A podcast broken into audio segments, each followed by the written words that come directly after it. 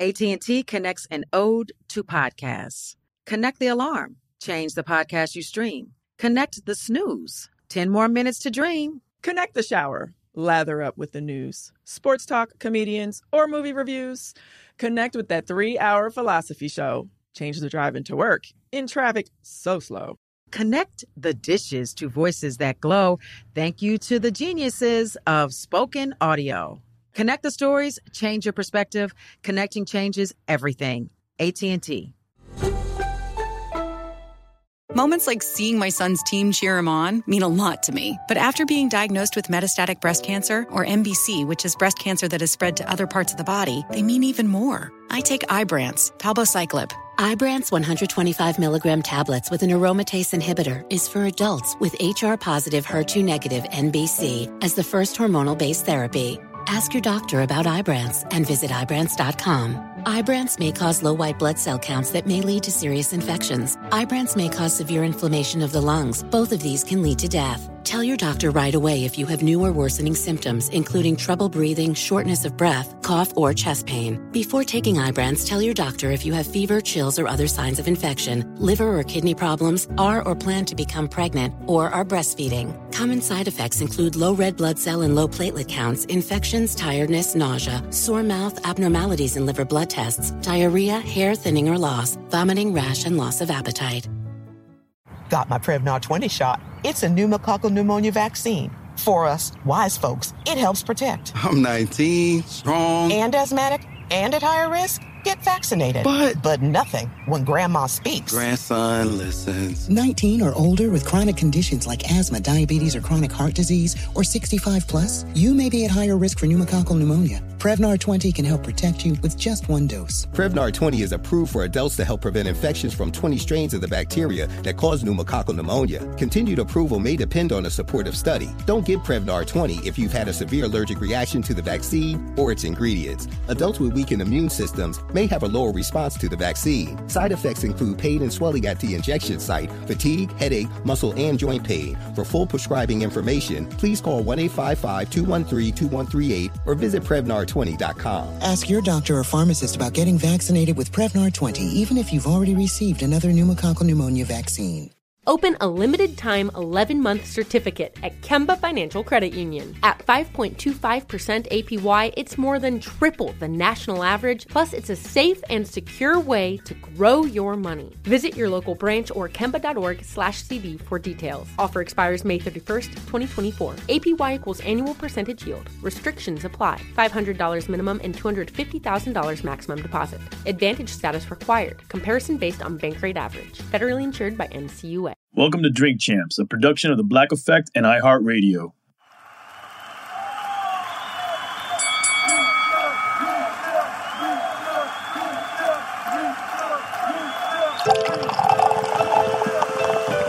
And it's Drink Champs motherfucking podcast. Make some noise! He's a legendary Queens rapper. He ain't Segreed, it's your boy N-O-R-E. He's a Miami hip-hop pioneer. Heard of his DJ EFN. Together, they drink it up with some of the biggest players, you know what I mean? In the most professional, unprofessional podcast, and your number one source for drunk facts. It's Drink Champs motherfucking podcast, where every day is New Year's Eve. It's time for Drink Champs. Drink up, motherfucker.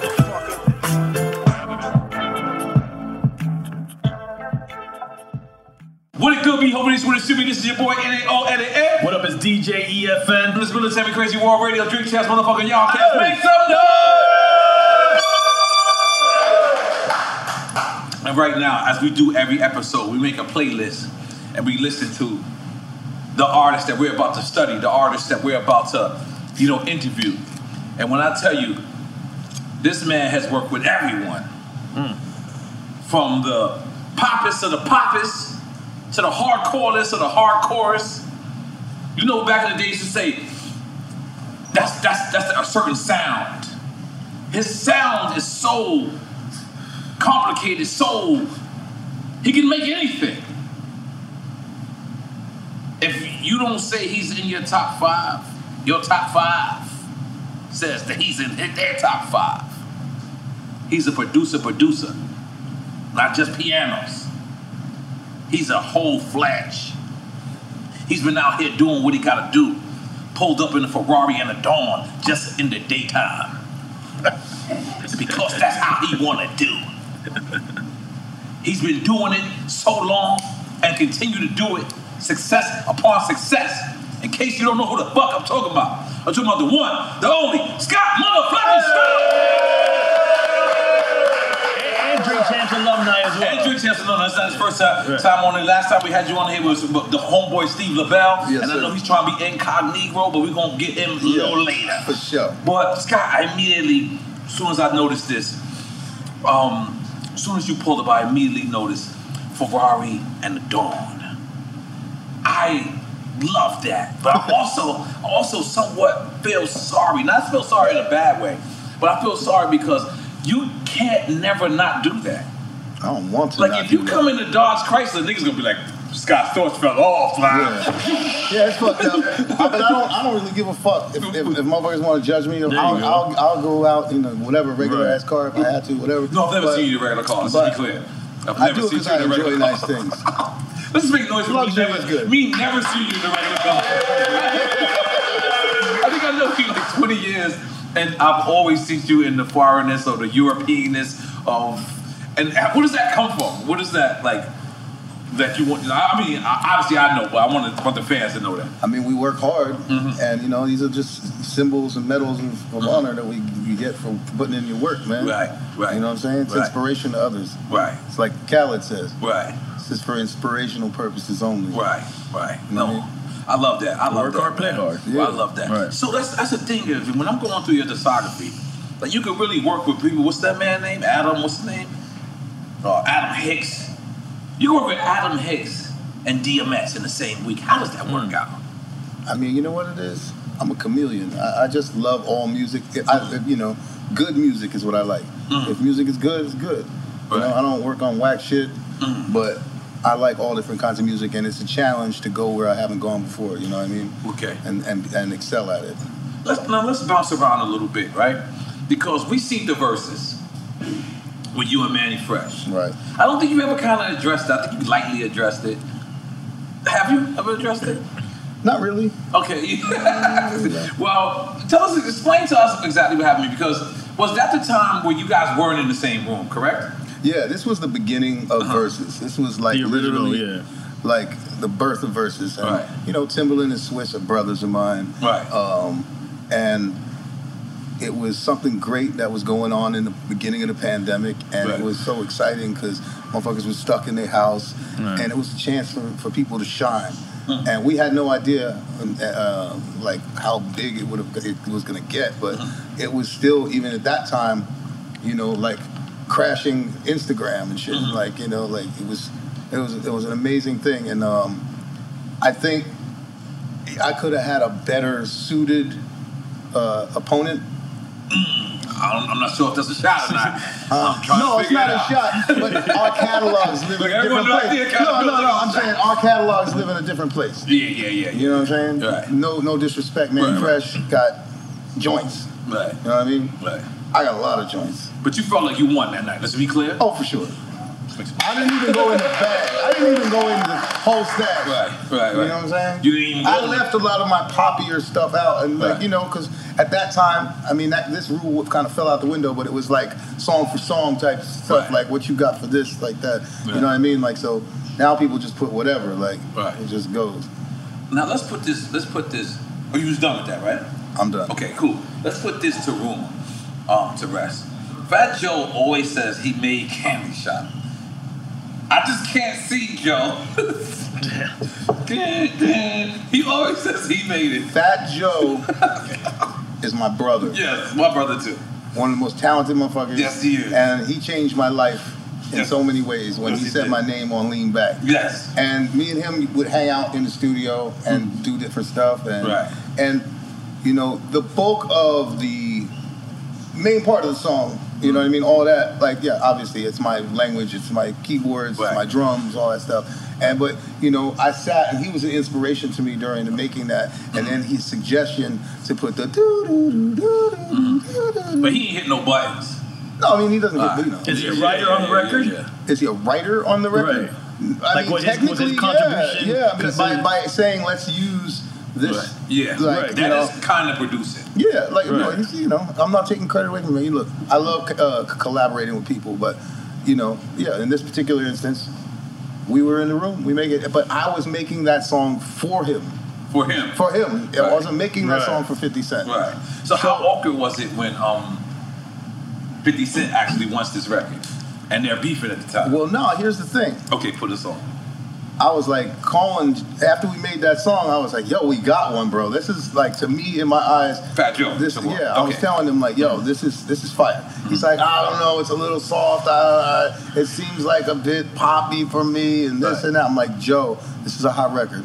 Right. He's like, nah, I don't want it. Mm-hmm. I'm like, okay.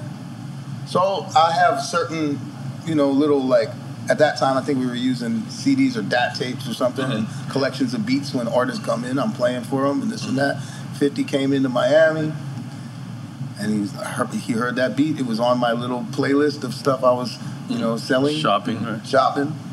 And he went crazy for it. So, again, because of the beef and because of all the crazy shit, I called Joe, and I was like, oh, man, if this happens, and then he changed his mind. I was like, Joe, I have a client that wants to buy this beat. Scott, enough with this beat already. I don't want the beat. I'm like, you sure? I don't want the beat. I'm like, all right, cool. He didn't ask the client that day. Right. He made it that day. Okay. He made that shit that day, and just a little bit. Right. So just a little bit. Yeah. Jesus. Two joints, and I remember. Right before that shit came out, I got a call from 50, and he was like, bro, for whatever reason, I don't know what the politics behind the call was, but he was like, yo, you saved me. He's like, you gave me fire. Wow. And I'm like, okay, cool, I love it. I'm, you know, and then boom, they both hit amazing videos, amazing songs, and went crazy. They all chart-topping songs. God damn it. Make some noise for that. Yeah. Let's be clear. Joe's both our brothers. Was he a little confused with some tequila? I'd gladly pour it for you, sir. Why not? What else you got? We got tequila. We got Ace of Spades. If you want to, you know what I mean. You can have some marijuana. I don't suggest marijuana at all. I mean, I'm on Drink Champs. So yeah, yes, God damn it! Make some noise for Scott Storch. God damn it! Yeah. So what was it like when Joe actually finally got to hear? He was cool. He was cool. He knew what the story was. Yeah. That's Joe's not family at all. That's family. Yes. So moving on, we had Game on here. Game made some serious allegations. I didn't know how. If I don't answer these questions, I got a drink, huh? No, that's not. You rushing the show, Scott. But Game said something that shook up the internet. I'm not even talking about you yet. I'm not even getting to you yet. I'm just getting to a generic part of Game's interview. Where he said, smoke for this one. He said, Kanye has done more for him in the past 2 weeks that Dr. Dre has done his whole career. How much y'all gave him to drink that day? No, this is before he was drunk, so I can't give it to him. He brought it for himself. Yeah. He wasn't drinking at that point. When he said that was the very beginning. This was the very beginning. Right. This is like where you people at? Say things when they in a mood or they feel in certain ways about certain situations. I don't know the politics or the dynamics behind it, but I can tell you this. Right. Dr. Dre paved the way. Mm-hmm. That's it. That's all I can say. Dr. Dre has done so much for so many people. Right. To even, I don't know. I don't want to have an opinion because I love Game. It's the homie. Of course. And it's a weird business, man. Right. And you got to be real careful about politics. Right. You know what I mean? Right. Like honestly, I've had so many difficult moments. You know, I worked with Tekashi 6ix9ine. Yeah, we just heard that on your playlist. Yeah. We skipped that part. Yeah, you skipped that part. Yeah. Keep it in the heart. And that all went bad. Like, you know what I'm saying? Like, at the time, we made what I felt was a fucking crazy record. Right. You can't take that away from the man. But you know what I'm saying? And it's difficult, like, when you're in person and all of a sudden you see somebody and you're like, oh, shit, now I'm going to have to take pictures and this and that and blah, blah, blah, and then people are going to shit on me, you know, and all that shit. It's hard, man. But you didn't work with him after he it was before, right? No. Okay, yeah, that's respectable. Yeah, you gotta get that money, man. I'm just saying, like I've been, you know, it is what it is. Right. We gotta, you know. That's where the art meets the business. Yeah. I will say this. Them Tekashi records be streaming, boy. Those residuals. You ain't making no noise for that. No, I'm not saying. I'm just saying that was a bag. Yeah, I know. All right. But no, I'm not working with him. All right. So would you work with him now? That he, no. Yeah. No. I don't see a reason why to. No. Yeah. yeah. We worked with so many people. Like, I ain't gonna lie. I really was listening to your discography today, and I was just like, a part of me is like, why do you even still love this game like this? Like, after completing everything, like, you worked with Dr. Dre, you worked with Jay-Z, you worked with everyone that's right, the top tier. Like, I generate money from other businesses. From, we'll get to that later. From my HHCs, Hits by Storch product, but we'll talk about that later. Right. But there's a part of me that cannot let go of music. I love it. I don't care if I make a nickel from music. It calls you still. It's what we're born to do. Right. Does Dr. Dre need to go into a studio for the next 500 lifetimes? Right. He got enough money, you know what I'm saying? Right. Literally. But he won't stay out of the studio. He loves it. It's in his heart and it's in his soul. That's what we do. You know it. That's what you do. Yeah. You know what the craziest shit is? You're part of my journey, bro. Yes, I don't know if people know this, but I was in The Roots. Yes. Mm-hmm. That was my first musical experience. It's that gumbo, baby. That gumbo pop. That's it right there. Yeah. Sure. Big gumbo. We need to get some of that twisted up. Yeah. Come on. We got Diego. Come on. Now, for real, a lot of people don't know, right after The Roots, I was a keyboard player. I wrote a lot of the songs. I made probably the biggest song that was ever made. First albums or first? Do You Want More? And I did a lot of stuff over the years. The only one I really didn't work on of the original albums was Illadelph Half-Life. Okay. Right. But I did the "You Got Me" song, which put us really on the map. I'm sorry. I know you're trying to say this subject, but let me just put it back into perspective. Like if I had a wish list, right, of people or artists I wanted to work with, and me just looking at your discography, you have them all. Like, what makes you besides the money? Okay, it's, we know you're gonna make great money, but like right now, I wouldn't really want to interview Jay-Z. Like, a lot of people was sitting to me and going, "Why wouldn't you want to?" Because I have nowhere to go after that. Like, I really have nowhere to go after that. So, nah, man.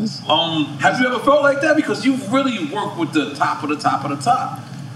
You know what? I think it's, to me, about being new and staying. Like, my whole career, especially when I united with Steve Lobell, he showed me the importance of building new artists. And forget about, it's easy to get a hit with like a legend, because it's gonna go. Like, all right, so Scott Storch makes a song with Drake, and it goes big. Yeah, of course. We know that. Yeah. We know it's gonna be big. But how about when I, came back into, after my little hiatus from being a drug addict, and I came back into the business, and Lobell said, "Work with new artists." I'm like, really? And then they all blew up. Every single one. A Boogie, Russ. This one, Russ, so many, Trippie Redd, so many of them. They were all new, and they all blew up. Now, let me ask you something. Roddy Ricch, yeah. They all in my notes. But let me ask you, how is it working with a new artist as opposed to working with a seasoned artist who is just going to come in, as soon as you play the beat, they're going to rhyme? Do you have to shape and mold these new artists? Or? Some. Okay. I mean, if it's, I don't think they're gonna be legends if I have to do that. Mm-hmm. Like, real legends, they know what they're doing. It don't matter if they're 16 years old or whatever it is. They're gonna spit fire. They're gonna write some fire shit. Right. But, there's always nip and tuck with the hooks and stuff, and maybe making the hook the best it can be and things like that. But, but getting back to the point I was just saying, I just wanted to complete the thought. Yeah, no problem. I started out in The Roots, and I left The Roots to become a producer. I felt like I wasn't a producer at The Roots? I was a band member. Okay. We were all technically producing. Okay. Certain people I wanted to take all the credit for it, but I don't really care. That's when I let go. But I started my road to being a producer. Me and Derek Jackson were hitting the streets in New York. Oh, Derek Jackson, my man from Tommy Boy. He used to work at Target Way. Yeah. Derek Jackson, you know, Derek L.A. Jackson. Oh, yeah, right. He got me connected with these guys, CNN, Capone and Noriega. Oh, yeah. I know those guys. You know those guys. I know those guys. And I was doing a session. Yeah. I was in New York. I was like, okay, I got somebody to believe in me. Right. Noriega believing me. Yes, yes. Capone's coming home from jail today. Yes, yes, yes. And we're going to make some shit. Yes, we did. And we did 3 joints. Yeah. And those were the first 3 joints that I ever did as a real official line producer. God damn it. God damn it. God damn it. My second believer on that same trip was Busta Rhymes. Wow. I went downtown over there, right. and we made some fire. We made a song called Blot Out. Wow. And I was on my way between you and Busta. That's beautiful. And that's blossomed my whole career, man. And we went on to... So let me ask you, right, bouncing around, going back to another part of the Game interview. He says that he feels like he wasn't invited because he's dangerous. Game. He said, as an artist... Talking about the Super Bowl. It's Super Bowl. Okay, my bad. I should have said mentioned the Super Bowl. I apologize. Okay. I'm honest. I want coffee. I've never fucking drank coffee before. Like, shit is crazy. I'm like jumping around, but I'm sitting here calm, but don't believe I'm calm at all. Yeah. Like, I'm running circles. I was like that for 8 years. Yeah. So it wasn't coffee, though. Yeah. So, when we got to here, and then we see the Super Bowl, right? And... I think I asked Snoop this, believe I asked Game this, and I said, me off top, I believed. As soon as I seen the piano, I felt like that part should have been Scott Storch. I was there in spirit.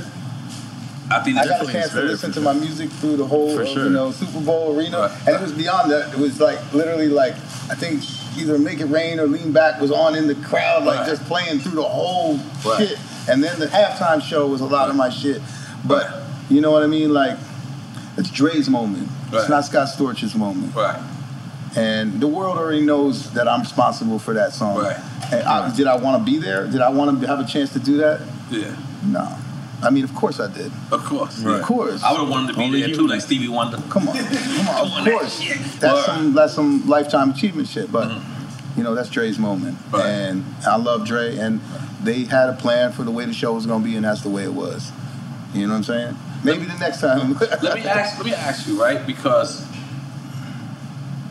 I actually sat down with Jay, and I was like, yo, you know, whatever. He told me, yo, you know, Eminem called personally. He said Eminem called personally to him and said, yo, can we squeeze 50 on there? Like, it was like a humbling moment. I knew it was happening before it happened. I talked to Dre about it, yeah. All right. So why does this Scott Storch, me personally, like, Nori, I'd have been like, I don't care about being told no. Like, I don't care. Like, a nigga could tell me no 50, 100 times. I got the same pride of a man. Does Scott Storch ever, like, humble himself and say, yo, Dre, let me be a part of this? Or of course I did. Oh, you did? You did? Oh, okay, okay. Oh, okay, I did not know that. Okay. But he did tell me that, you know, they wanted him to play it. You know, I mean, it was an epic moment for him. You know what I mean? Playing, and he learned to play the song and played it. And you know, did he at least tell you to teach him how to do it? I mean, it's for, you know, he figured it out. Dre's making music for his whole life. Right. You know what I mean? There ain't no like a certain thing that you do. It is. I mean, you know, I play it a little differently. Right. And but, you always smoking when you playing the piano. Listen. Would you would have smoked in the Super Bowl? Huh? On the piano? Would you would have smoked? I don't know. I don't think they would let me. I know backstage Snoop was like, Snoop was lighting up. Snoop didn't light up. Right before, they cut us. Yeah. Right when the shit was on television, they cut us. No, Diego smoked weed at Donald Trump's house. Yeah, I see y'all. He was in the Mar-a-Lago smoking. So, boom. So everything is cool. I think it was a great moment. But, of course, it was FOMO like a motherfucker. Right. It was. I mean, I wanted to be there, but, you know, it is what it is, man. You know, Dre has done so much for me. I'm not going to be worried about that. Like, you know what I mean? Right. Meanwhile, they killed it. And I think all the artists that did end up performing, that's what he wanted. That's his moment. That's his prerogative. You know, if he didn't call me, if he didn't call Game, whatever. That's not us. Like, let us earn a fucking ability to get on the Super Bowl and have your life's work there. Real talk, because I ain't gonna lie, like me personally, if they would have did like a Queens show and involve all the Queens artists and I wasn't there, I would be salty. But I will also be like, yo, you know what? If it's a good show, it's a good show. You know what I mean? But but I would have been a little salty. Yeah. But thank God that you're not. And you're getting money, pulling up in Ferraris. God damn it, I'm Richard Millie's, all type of crazy faces on you. God damn it. Come on, God damn it. Back in Miami. I'm back in Miami. Why is everybody from LA moving back to Miami? It's the taxes, God damn it. No, I don't give a fuck about the taxes. I'm telling you, it's the whole vibe, the energy right now. It just feels right. What made you leave Miami in the first place? LA. When you lived there before. Right. I was in his Scarface mansion before. A lot of cocaine. Everybody knows my history with drugs and all that shit. And I really was trying to get clean and get my life back together for my children's sake, so I don't die, so I can make good music and not, abuse the God-given talent. And I had to make a geographical change to anywhere. Right. Because it was too many people, it was too accessible, it was too just like, at that time, like, anytime I wanted cocaine, it was there. Yeah, it's out here. It was out here. Yeah. People know I blew a whole bunch of money while I was doing cocaine, I blew a bunch of money. It was never from buying it. People were giving me bricks for free. You know what I'm saying? It was from the decisions we made. Can you say that one more time? People were giving you what? No, I'm saying people would give me more cocaine that I could do. They're getting them brixies. Yeah, I'm saying. But no, bricks is different. That's a kilo. It's not a kilo. That was a few weeks. That was a few weeks. Right. Shit. Yeah. But it was the decisions I made being fucked up and blowing through so many millions of dollars, spending $1 million a week. Right. Because cocaine is not a cheap drug. No, it wasn't the cost of the coke. It wasn't cheap because of the decisions I was making. Right. And I stopped working.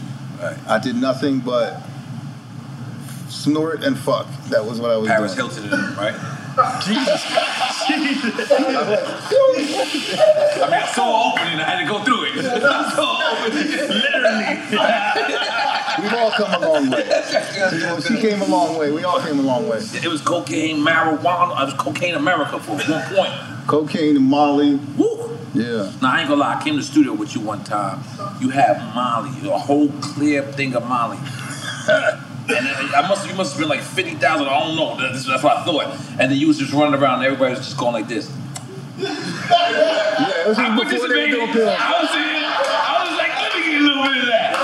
Like, oh shit, it was pure, Molly. This was not like the pill shit. It was like, you remember this? It was the raw shit. This was the raw shit. I was still high from that right now. Yeah. I still felt a tickle from it. Yeah. But. And then we're going to get off of this because, but you know what?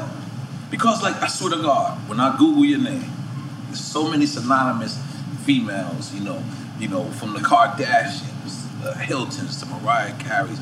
Why? Not Mariah Carey, that was the homie. Yeah, we heard, though. That one was wrong. Nah.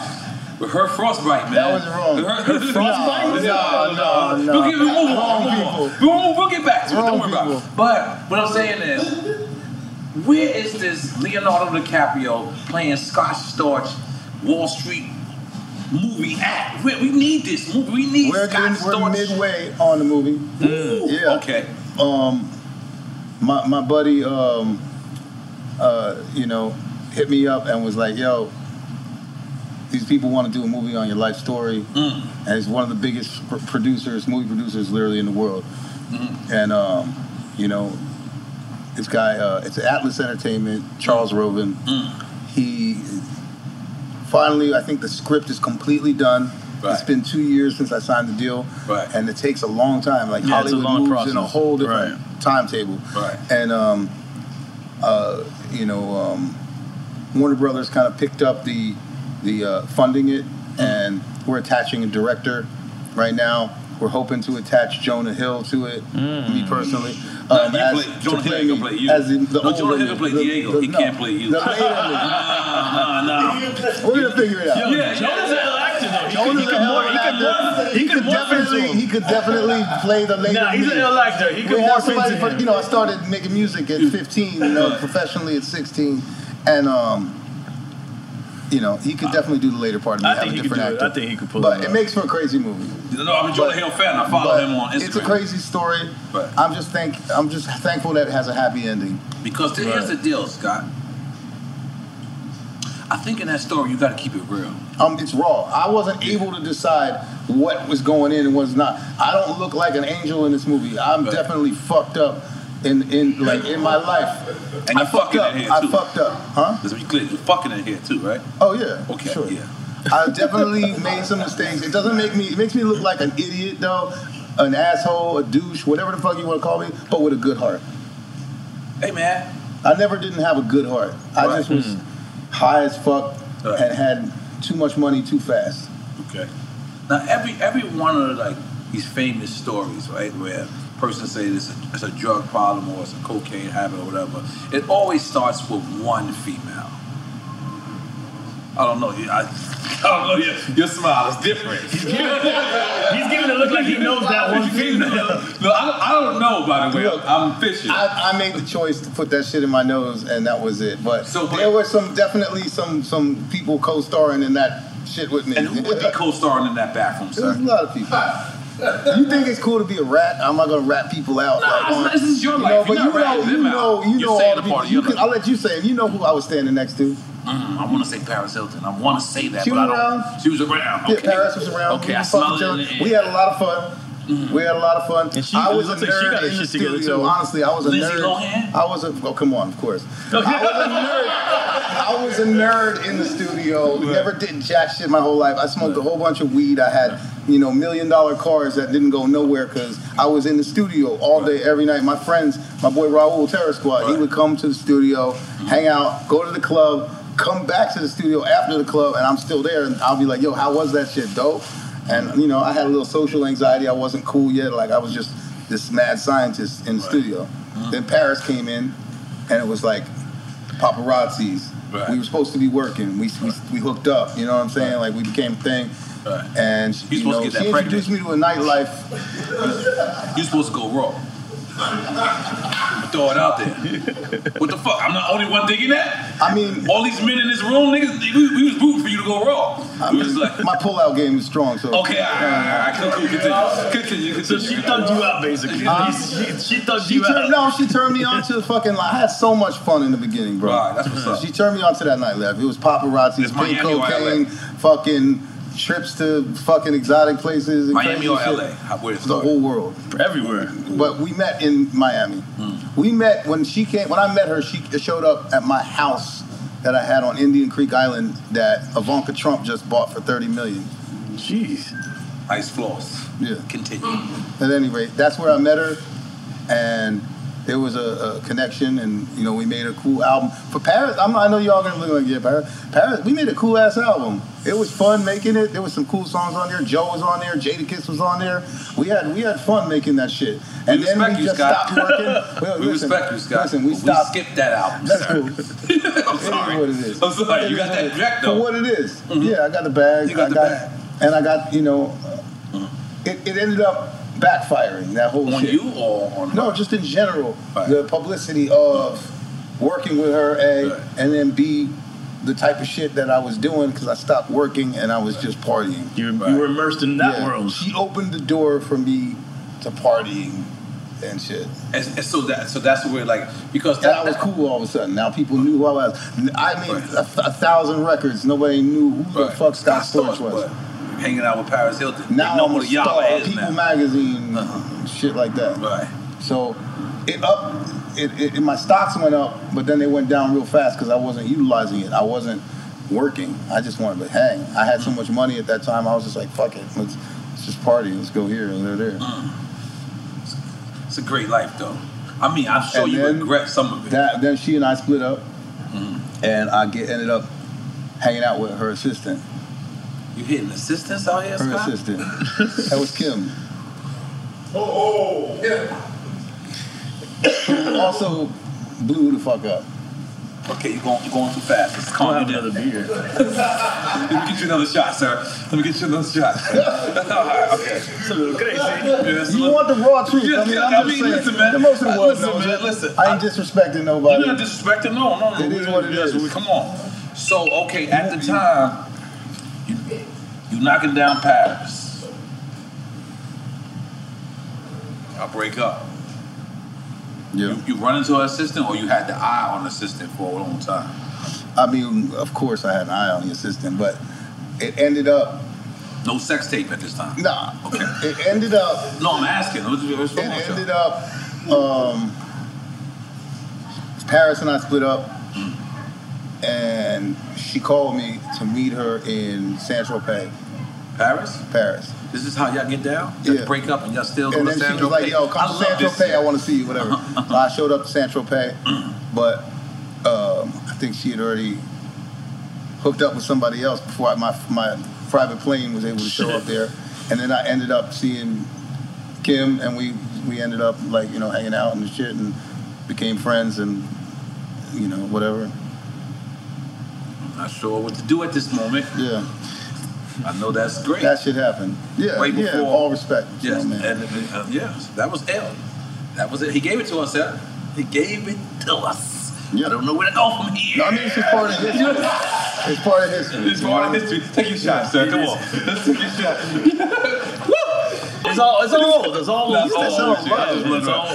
I'm cool with Kanye. Yes. So, I think it's time. You know, I don't know if you know. No. I'm Flowers, brother. Relax, you know what I mean? Man. Yeah, relax. Another quick time of slime. We're building him up for quick time of slime. He's getting warmed up. But we want you to know, our show is not about bigging you up when you're not around. It's not about bigging you up when, you know, something happens. We want to big you up to your face. We want to give you your flowers. Thank you, bro. You are phenomenal. I've worked with you plenty of times. You're a phenomenal producer. You're a phenomenal friend. You're a phenomenal human being. Phenomenal person. And we want to give you your flowers right now, motherfucker. Thank you, brother. You know what I'm saying? Thank you, brother. Oh, that's crazy. Yeah. That's fire. Yeah, real motherfucking flowers. Yeah, I wasn't expecting dried roses. Yeah. Drink Champs, but damn. So, that's dope. So we hear this story that Jay-Z says of, and then we see him, you know, seeing them perform this record at the Super Bowl, and we see Jay-Z's quoting word for word. When you made Still Dirty, where's your mind frame, and then what is going on? You give it to Dre, or you making it in the studio, and he's there? I told this story 100 times. Yeah, but not on this motherfucker. Okay. We bigger than this shit now. Yes. Tell that motherfucker again. There was a period where me, Dre, Mike Elizondo, and Melman was all beat mining. We were searching for the best fucking beat, and Dre's standards were so high. And the Chronic 2000 album was legendary. Everything on there. So... Now, like, Dre's got all this fire, and he's looking for the first single. He's like, I don't have it. We all looking at him like, all right, you got 100 of them, but cool. So the rest of the project is done already. Pretty much. We're like at the end, and this was that last minute fire. I'm in there in the studio with Dre, and he puts, like, he's always programming some fucking fire ass drums, and he put that boom, zap, boom. It's like this kind of like crazy feeling kick snare pattern. And I remember we were working, I think it was Encore, and there's a kitchen literally right outside the control room. Encore's a studio job. Yeah. Okay. In Burbank. Okay. There's a kitchen right outside. So I was thinking all night about some like kind of like piano piece that's wrong but right. You know what I mean? Where it's like kind of off beat like that, and I was like, oh shit, it goes kind of with this drum pattern. Right. And I started playing the bling, bling, bling, bling. Instead of going ding, ding, ding, ding, it was like the notes were kind of like, I was playing it like sloppy on purpose. And Dre just ran in the room like, that's it, man. That's the fucking thing right there. When you was playing it sloppy. And then we started, and then he came back in, fucking sandwich in his hand, or whatever the fuck. And we went to work immediately. He was immediately like, his radar is like impeccable. Like, you know what I mean? I probably played 50 things that day, like just trying to come with some shit. And I was ding, ding, ding. He came in, he was like, that's it right there. And I started doing the boom, boom, boom, and we was on our way. The track was done in 20, 30 minutes, and I just remember Dre, I'm going to send this to Jay-Z. Oh, that was my next question. I'm going to send this to Jay-Z. My next question was, did they try to lay vocals and it didn't work? Or from the beginning, he heard it and was like... Trey knew he wanted to put Jay-Z on it. Okay. I remember Exhibit was in the studio trying to write some shit to it, and it was cool, but it wasn't exactly what Dre wanted. Right. And, like, this was all happening, but I think it had already been sent off to New York. But what is your mind frame? Because you're making this for Dre, and you're like, why would you send this to Jay-Z? I'm like, right? I think I'm gonna have a big ass record. Oh, no, okay, you knew it was. Oh, you knew it. Yeah, I was like, oh shit, this is gonna be crazy. It was almost like immediate. The vocals came back. Jay-Z's demo version of this shit was insane, and then Dre just destroyed it. Wow. And I flash forward to the first time I ever heard that shit on the radio. I flew back to Philly for a while, and I was doing this performance thing at the Wetlands and in New York. So I was driving from Philly to New York every Sunday. I was back, and I was getting ready to go back. I was going to move all my shit and go back to L.A. and just live there permanently. But I was there for a little bit.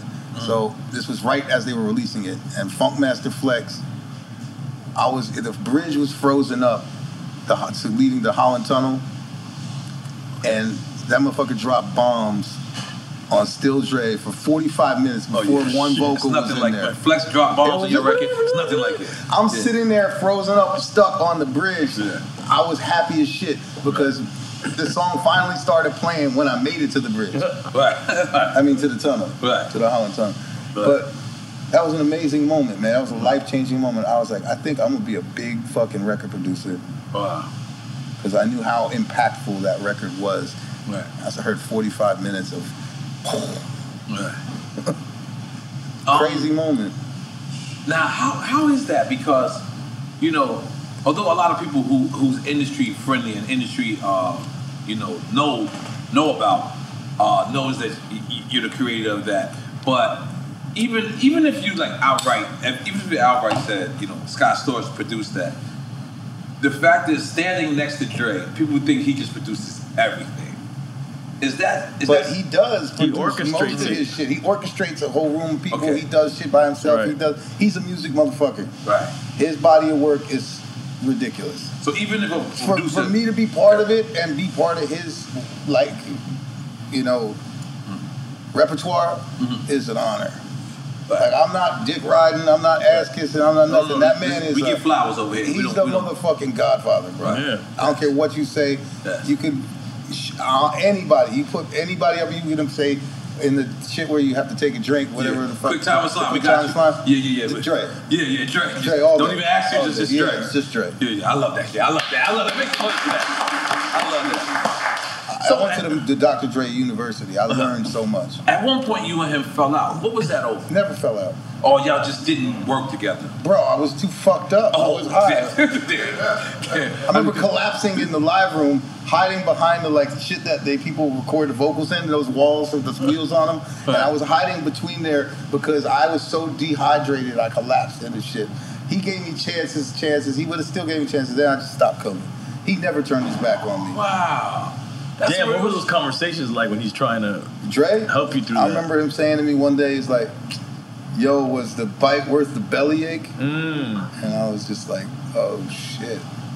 I'm sorry, I love analogies. I don't understand that one. Like, basically, the food you eat gave me a stomachache. Right. Like, the drugs I was doing. Is it worth it? Is it worth all that? Oh, shit. So, Dan, this is very interesting because, to me, Dre comes off like a person, if you got problems, I don't want to be around. Hell like, no, you got him wrong, man. Nobody fucking cares about people. Wow. He's a serious dude. Yeah, that's a beautiful thing. Serious dude. You know, I know a lot of people, and every year, man, like Christmas or my birthday or whatever, I get a text from Dr. Dre. Wow. He remembers like holidays and shit. He's like a real true friend, bro. Wow. He's a really. I can't say that about many people, man. Right. Can't say that about many people. Right. So what's the word on detox? That's what I'm doing right now. Detox. I can't say nothing about that. You were very fast. I learned how to listen. I got a call one time like, "Fuck is you talking about?" Right. I'm like, so no, I don't know shit. Okay. So we don't know if it's scrapped. We don't know nothing. Shit. Me neither. I don't know shit neither. Goddamn. But we as we discography, you know, pulling up your discography, you have a single with Chris Brown, Tiger and Ozuna. Yeah. So what happened? This that was a pandemic record. That was a club record during the pandemic where people couldn't go to the club. Okay. But it still did, I don't know, 100 million streams or something. But it was a fire-ass record where I interpolated just a little bit the joint I did with 50 Cent, but in a reggaeton vibe. Oh. And it's fire. It's a fire-ass record. It's an underground hit, though. Like, I'll put it on, I'll be in a club somewhere, and people will be going crazy. Like, out of nowhere, the DJ puts that shit on, and it's just hit. And Atlantic, I don't think they treated that record, Atlantic treated that record. Just go out there. They fucked it up. They fucked it up. Okay. They treated it like, because it's my first single as a artist. Like, you know how Cal is an artist, where we have artists on the songs, but they're still the artist. Right.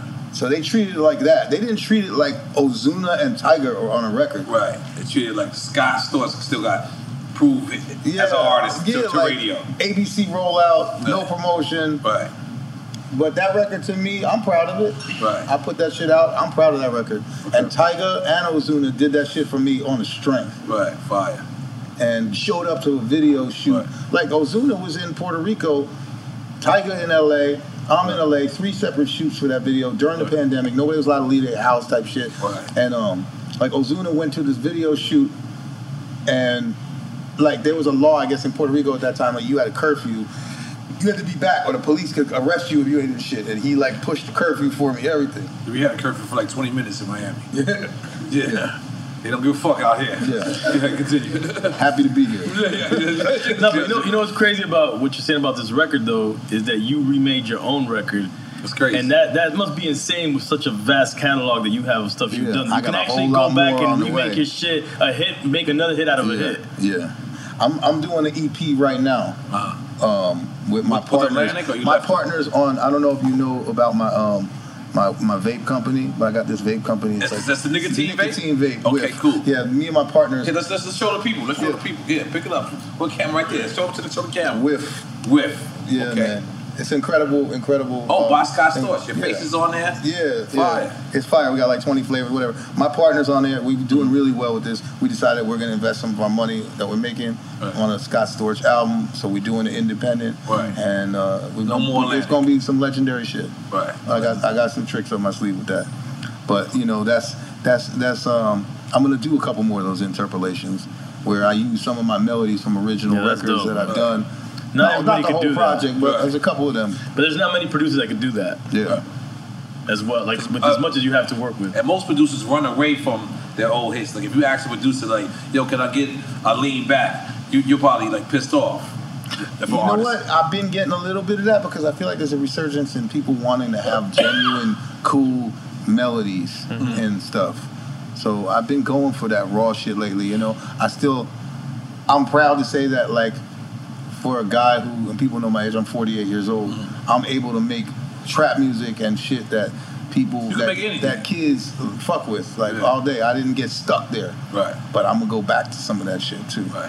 What was the worst session you ever had? Like you walked in, this guy was horrible. He had his vocals fucked up.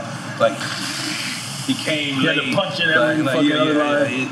Oh man, I mean, I just know there was like bad vibes in certain studios, certain sessions. But I don't know, I never really worked with any horrible artists. People, maybe some unknowns that were like paper bags or whatever the fuck. Okay. But it was bad vibes. You said one time? There was a couple of vibes like that was really like just not right. Okay. But you know, we ended up working our way through it. But like, I remember one time, I was waiting in the studio for like hours for P.D. Pablo to show up.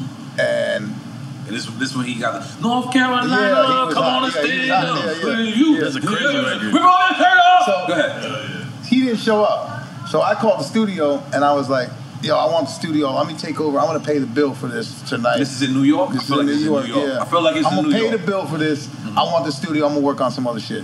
I'm in there smoking weed, smoking shit out and this and that.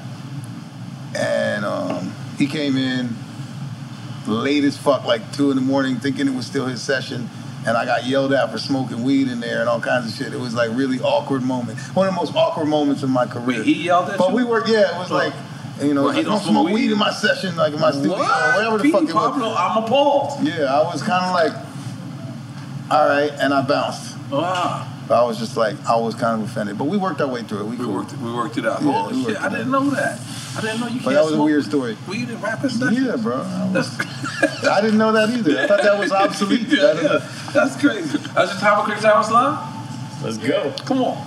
You bring it in your ringer? Am I still going to be able to talk about these things that I want to talk about? Let's talk about it right now. Let's go right now. One of my favorite things I got going on right now is this company, which is Hits by Scott Storch. Hits. Because, you know, there's every so often there's a new cannabinoid in weed that's introduced. There's THC and CBD and Delta 8 and Delta 9. The CBD don't get you high. Yeah, no, not really. But HHC, which happens to be derived through CBD. How many of these? You're going too far. Is this? This is called HHC. This shit gets you fucked up. So that's like the highest form? And it's illegal. Yeah, and it tastes amazing, like straight weed taste. Is it like ecstasy? Which, John, which was the one that's really tastes good? The Pink Runch is actually the one. Pink Runch? Trust me, this stuff, it had you nice, it's legal. And I'm. Well, you keep saying it's legal. I'm saying no. I'm saying yeah, it's weed, but it's derived from CBD. It's legal in 50 states. Like, whereas, like, but it's legal. So you're saying even in states that I can ship this anywhere in the fucking world. Okay. And it gets you high as shit, tastes good, and it's weed. This is beyond that. This is a new shit. HHC. So it's weed, but it's not. It's by Scott Storch. Okay. Darling. I'm looking a little crazy. How do I do this? Okay. And this goes back in there, right? Pause. Wait, how do I get this one? Okay. This tastes pretty good, huh? Oh, there's a little. It's not a blunt, though. Tastes like lemon icy cake. Yeah. But you could be just sitting there, you know, smoking and shit. You got kids, you in the fucking room, it don't matter. They tried to keep me out on a plane for this shit one time. Yeah. When the vapes first came out, you know they got the NBA girl and the WNBA girl locked up in Russia, Ukraine. Yeah, she could. Nobody going to get her. It's not good. She could have been smoking. She could have. No, she wasn't. It wouldn't matter what she had though. Yeah. It's because of the war. It's not because of anything she had. Yeah. But yeah, Hits by Scott Storch. Hits by Scott, and they could get that anywhere throughout the country. Making the hits. And they can get it anywhere throughout the country. Yeah, hitsbyscottstorch.com. Right now. Yeah. Okay. So yeah, we launched it on 420. 420. Pre-sale already. Yeah. Everybody launched it on 420. I think you should just drop on 419. All right, fuck it. Just to be different. Just to be different. Fuck that. 419, man. So we're going to play Quick Time or Slime. You going to explain the rules? Let's go, yeah. So it's going to be two names. Two things. You gotta answer one or the other. If it's politically correct, we drink it. So if you say both or neither, we're taking a shot. And Diego's taking shots for you, correct? Okay. Yes, Diego's gonna take shots. We're drinking with you, yeah. I have to choose a side. You choose one or the other, but if you choose and then you don't drink. If I say both or neither, I have to drink. You have to drink, that's it. Alright, fuck it. And I'm gonna use the bathroom first. This is good, brother. If you want, I can have a cigarette. Yeah, let's go. Perfect timing, you know what I'm saying? In the pressure cooker of the NBA playoffs, there's no room to fake it. When the NBA championship is on the line, every pass, every shot, and every dribble is immediately, undeniably consequential. The playoffs are the time for the real. Real stakes, real emotions, real sweat, real blood, and real tears. Trust me, I know what it takes to bring home a championship ring. The regular season is tough, but these games are a completely different level. Now is the time when legacies are made. The best team will bring home the Larry O'Brien trophy and add their name to basketball history. Will we see a battle between marquee franchises, or will we see a new champ be crowned? Which teams will rise from the chaos? Which teams will conquer? Which team is going to make this year their year? These are the moments of unscripted, pure entertainment that only happen on the hardwood. You've waited all season for this. It's time to take it to the next level. Don't miss 1 minute of the action. Tune into the NBA playoffs on ESPN and ABC. Got my Prevnar 20 shot. It's a pneumococcal pneumonia vaccine. For us, wise folks, it helps protect. I'm 19, strong, and asthmatic, and at higher risk. Get vaccinated. But nothing when grandma speaks. Grandson listens. 19 or older with chronic conditions like asthma, diabetes, or chronic heart disease, or 65 plus, you may be at higher risk for pneumococcal pneumonia. Prevnar 20 can help protect you with just one dose. Prevnar 20 is approved for adults to help prevent infections from 20 strains of the bacteria that cause pneumococcal pneumonia. Continued approval may depend on a supportive study. Don't get Prevnar 20 if you've had a severe allergic reaction to the vaccine or its ingredients. Adults with weakened immune systems may have a lower response to the vaccine. Side effects include pain and swelling at the injection site, fatigue, headache, muscle, and joint pain. For full prescribing information, please call 1-855-213-2138 or visit Prevnar20.com. Ask your doctor or pharmacist about getting vaccinated with Prevnar 20, even if you've already received another pneumococcal pneumonia vaccine. AT&T connects an ode to podcasts. Connect the alarm. Change the podcast you stream. Connect the snooze. 10 more minutes to dream. Connect the shower. Lather up with the news, sports talk, comedians, or movie reviews. Connect with that 3-hour philosophy show. Change the drive into work in traffic so slow. Connect the dishes to voices that glow. Thank you to the geniuses of spoken audio. Connect the stories, change your perspective. Connecting changes everything. AT&T.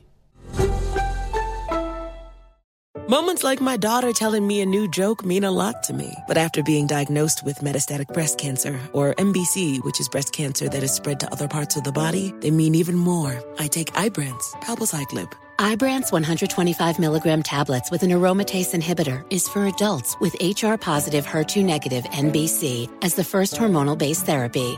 Ask your doctor about Ibrance and visit Ibrance.com. Ibrance may cause low white blood cell counts that may lead to serious infections. Ibrance may cause severe inflammation of the lungs. Both of these can lead to death. Tell your doctor right away if you have new or worsening symptoms, including trouble breathing, shortness of breath, cough, or chest pain. Before taking Ibrance, tell your doctor if you have fever, chills, or other signs of infection, liver or kidney problems, are or plan to become pregnant, or are breastfeeding. Common side effects include low red blood cell and low platelet counts, infections, tiredness, nausea, sore mouth, abnormalities in liver blood tests, diarrhea, hair thinning or loss, vomiting, rash, and loss of appetite.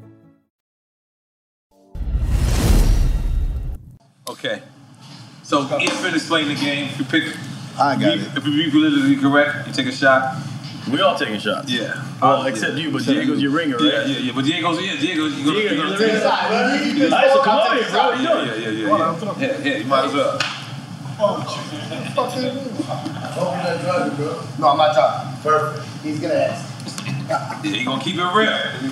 Sunny D. Come on. Quick time with Scott Storch. Let's go. Rick Ross or Fat Joe? Give me the drink. What you want? You want that? Why you went there? You can pour light. Pour light's a long game. That's two fucking legends. You can't even. Yeah. That's like. Oh, I forgot. Bugatti, you gotta take. Bugatti, like what? Yeah. There we go. You gotta take two. Give me a fresh glass of shots. Shit. Out the door. I'm fucking. Everyone can play. I thought this game was easy. Yeah, everyone can play. Cheers. Cheers. Make it hard on purpose. Boom. I think I feel you off again. No. I'm sure. Baby shots. I'm sure you're gonna say it again, but I'm just feeling sure. Just in case it's not this one, another one. We got that deli one? You got that deli on camera? You see what I'm saying? You see the y'all? Is it chills? Yeah, get a good picture of that. That's a chill. I'm going to just put this on. I believe it. Put it in the ice. Deli on. You ready? I'm ready. I suppose. Jay-Z or Nas? Another one. No, you know, okay. Honestly, I love Nas. Mm-hmm. Jay-Z, to me, though, mm-hmm. I connected with that as like part of my education and the University of Hip Hop. Mm. So I say Jay-Z. Okay, no problem. You and Nas worked together? Yeah. What the records? We did what the hell is the name of it? We did like three records. I forget all the titles. I mean like literally like 2,000 songs. Okay. Right. You worked with everyone. Right. In my opinion. Everyone who is someone, in my opinion. We actually, Nas and I worked pretty recently as well. Yeah, on a song with this kid Armin. We did some stuff. Okay. DMX or Snoop Dogg? Snoop Dogg is a close friend of mine, amazing MC. DMX, to me, is up with like Tupac as a rapper to me.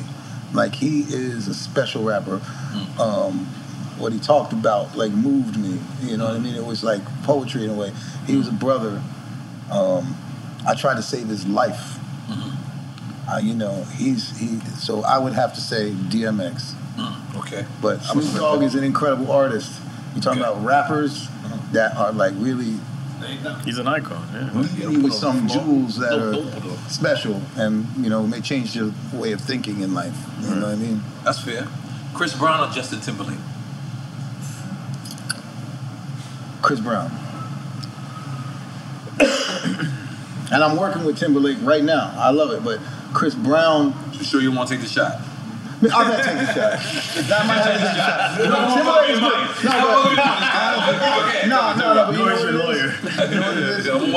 take a shot. Chris Brown changed R&B music. And he could dance too. I don't know what shit I just did. Chris Brown changed R&B music. Yeah. I compare him to the Michael Jackson of our generation. So you're saying if Chris Brown and Justin Timberlake do a Versus right now, Chris Brown is smoking bamboo? Chris Brown got a lot of records. Think about it. Yeah, he do. Chris Brown got a lot of motherfucking smackers. Right. Justin Timberlake has records. Right. I made one of the biggest ones. I love it. I'm still crying. I'm still crying. I'll take the drink anyway. Take the drink. Yes. But Timberlake is, honestly, that's a good Versus too. He's the most soulful white boy there ever was. Yes. There is. Ever was and is. Yes. He got Color Me Bad all four of them. Yeah, he's the most soulful white boy. And his voice is dope. He's a writer.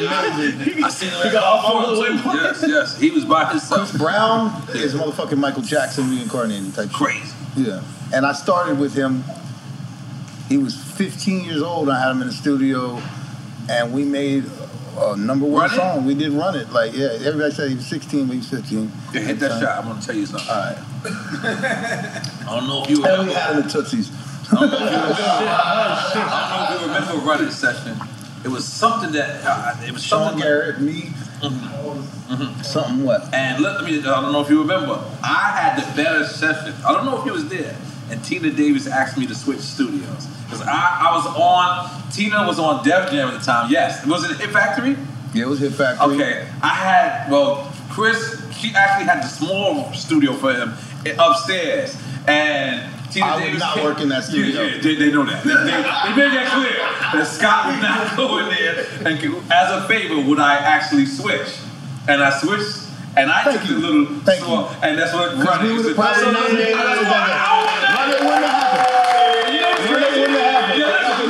have happened. I never knew. I knew you didn't know that story, but I knew Tina Davis had told it to Chris Brown, and I had never seen Chris Brown since then. So I'm in Puff's house. I'm just walking through. And Chris Brown stopped, because I never see him. He's looking crazy. When I say looking crazy, he was just incognito with the hat on. And I'm walking through in LA, and he stops me. He goes, "I remember what you did, OG." And I was like, "For real?" Because I was like, I always wanted my props, but I just didn't know how to ask for him. Like, you know what I'm saying? And I was sitting there, and he gave me his number. He was like, "Yo, come here." He Chris wrote Brown the for you too. Yeah. He did wrote the. And Chris Brown, I really respect you. I really love the love that you showed me. I respect you, brother. So I definitely respect it. And it was Running. And big up to Tina Davis, too. Yeah. By the way, big up to Tina Davis. M.R. Pitts, yes. Okay, this one, I think you're going to take a shot, but I could be wrong. Timbaland or Pharrell? Give me a shot, please. Okay, I will gladly pour your shot, sir. You know. And Diego. You're talking about... Welcome, Diego, to the table. It's really kind of like comparing just two different brands of, like, amazingness. Right. You know what I mean? The same level. Right. So, yeah, cheers. Take a shot to the motherfuckers. My next meeting is going to be quite interesting. Yes. Blame it on the Drink Champs. Yes. Yeah. Okay, now this one... No. I know where you're going to go with this one. Dre or Puff Daddy? As what? Your criteria. Just take a shot. As a person, any criteria. Whatever the criteria is. No, but give me a double fuck. Okay, all right. We got that deal. You don't pop it, baby. Okay. I still got something else. Yeah, so you want to make us a double? Okay, cool. Yeah, more questions. Cool, yeah. Damn, getting fucked up. Cheers, yeah. You talking about the mogul, you talking about, come on. Those two. Did you hear about Snoop Dogg and Puff coming together, making a bad row or deaf bad boy situation? Like it's like gonna be like an NFT label. We had just a collaborative NFT, right? Between my would come a long way. Yeah. My would came a long way. But okay. I don't know where you're gonna go with this. Oh, I'm gonna pour up. It sounds like it's gonna be about some ladies. No. No, that's the ending of the list. Oh shit. Busta or Eminem? Busta or Eminem? Just give me the shot. Let's go. Why are you doing this to me? This is so difficult. No. Because I always say when people are like, who's the best MCs in this world? I'm like, Busta Rhymes is one of the greatest MCs to ever do it. Yeah. Still do it. Ever. Ludacris too. These are people that I feel like are like legendary fucking, changed rap type shit. Right. Okay, we're gonna need you to take a shot. Fuck. Cheers. Play it up. Down low. What's up wrong with you? We got meetings too. I'm glad I'm not on the yellow. Okay, it's Ramadan for me right now. Mm-hmm. Black Thought or Most Def? Black Thought. Unequivocally. Look at that Philly love. Did you see that? Did y'all see that? I fuck with Mos Def. Okay. I work with Mos Def. Right. I did the Brown Sugar shit with him. That movie, I don't know if you remember that. Oh yeah. That's my guy. And we did a Hurricane soundtrack thing too. Really? We did a bunch of shit. Wow. We was the soundtrack kings together. Wow. Black Thought is, bro. He's one of the illest MCs. He's one of the illest MCs ever in the world. Like I would watch him spit for like 3 hours straight, literally. Right. And when he would go in the,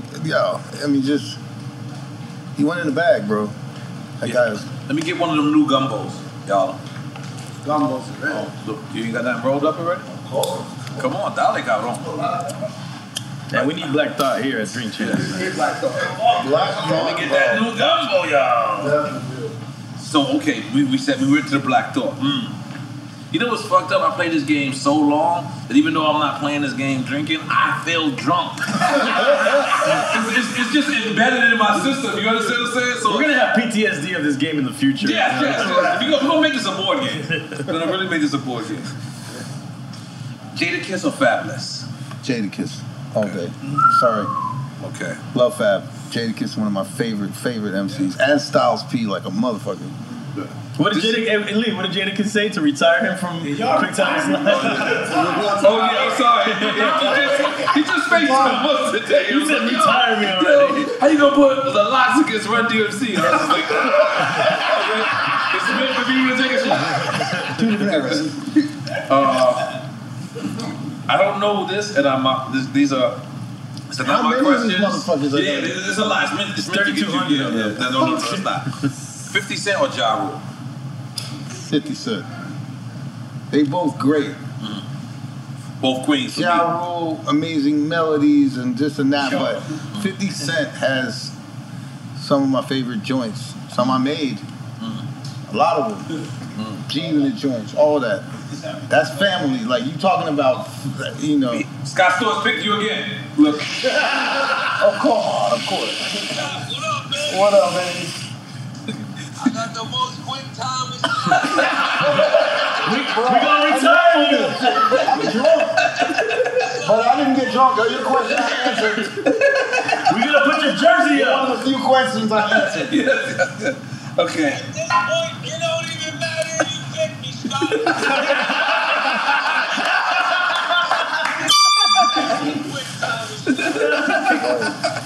Love, baby. I'm just to be there, brother. Love. So right. We continue. Let's get back in and cook up more hits. Say no more. I'm coming back. Yes, sir. Ain't gonna make too much noise. There's no more wife. There's no more wife. Look for that. No more wife. Ain't no more. God bless you. Make some noise. Here's to no more wife. Nah, the next one. Beyonce or Rihanna? You work with both, right? I know. No, I never worked with Rihanna. Honestly, that's one of my things I always wanted to do is work with Rihanna. Riri? Yeah, with Riri. I'm gonna get to the answer in a second. We got I have the most uncomfortable Rihanna story. Let's go. I got my family. I'm at Greenhouse in New York. Greenhouse, I remember. I finally get a chance to meet Rihanna and say, I want to work with you, blah, blah, blah. She's mad cool. I'm going to go up into her little VIP section where she's at, say what's up, cool, blah, blah, blah. And I gave her a hug goodbye. And my shirt got caught on her hoop earring. Oh, my God. It was so embarrassing. That was one of the most fucked up shit. I was like, I ain't never getting a fucking Rihanna beat ever. Every bitch was going. She was like, ow, my ear. And you're like, I'm like, I just fucked up so bad. I'm just going to walk here super embarrassed. But Beyonce, man, she's the shit. Like, I never worked with her, with Rihanna, but I worked with Beyonce, and I can tell you, that's the best vocalist I ever worked with. Like, her voice is an instrument. Like, that goes into the arts and sciences of music levels and shit. Like, God-given talents, creative person, and just believed in me, and we made... On one album, we made 3 like fucking number ones or whatever, and I still work indirectly for her. I'm doing stuff for her with Chloe and Haley right now. We got a Grammy nom last year for the song "Do It." That's her group, Chloe and Haley, and they just called and said we got another one. So Beyonce all day. Beyonce, okay. Evil Remy Ma.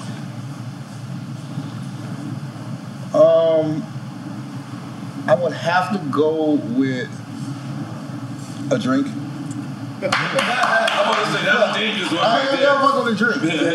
Remy Ma's family and spit her ass off, but that's what Eve. Like Eve's Philly to me, and Philly. And Eve, you know, people don't know this, but Eve connected me with Dr. Dre. Her and her brother E-Rex. Because I know she was Eve in Instruction. Yeah, and she was on Aftermath. Yes. And, you know, she was my friend from Philly. I ran into her the first time I ever went to L.A. And she's like, yo, I just got signed to Dr. Dre. And I was like, please let me meet him. She's like, all right, get to the studio. Wait, if I've never heard this story, let's take that shot. Let's make sure you finish it, too. I'm watching you, sir. Yeah. Okay, so hold on. So Eve is the one who killed Dre? There was no Dr. Dre, Scott. We've heard this, actually. We've heard this before. I don't remember. I think you might have told us this the first time you was here. No, I don't remember. I had no idea. I was going to L.A. for the first time in my life. I'm at the Martini Lounge doing an open mic thing with the Roots. And Eve was there, told me she had been signed. To Aftermath, and right? And then the next day, I was waiting in the lobby for like 5 hours for Dr. Dre to come out and meet me. She convinced him to like let me... Whatever. I didn't have no jats or CDs or nothing of any of my music. On the spot. So he's like, play some keys. I played some keys. Within an hour, I had like fucking keys to the motherfucking LaMontrose Hotel. Hey, Dre was like, stay here, work for me. We're gonna make the Chronic shit, this and that, bread, everything. Right. I had a fucking. The first Chronic. I had back in Philly. Even though I was in the Roots and all that shit, I was still broke. I was still a month and a half behind in rent and shit, about to get evicted type shit. And I started working for Dre. Now I'm driving nice whips and fucking chilling and making the biggest album ever in the world because of Eve. Let's make some noise for Eve. But that also goes back to what you say about Dre, that he heard instantly, he knew the talent, and he's like, he's got the radar. I'm not letting this go. Right. Right. That's a fucking beautiful thing, man. That's a beautiful fucking thing. Just from playing piano. Beautiful fucking thing. Eminem got repeated? No, yeah, we're doing okay. Game or Pusha T? Game. To me, Game. I mean, I like Pusha T a lot. I worked with Pusha T, but Game has a unique sound and a unique tone that to me is, you know, up there with the best of them. You know what I mean? Yes, sir.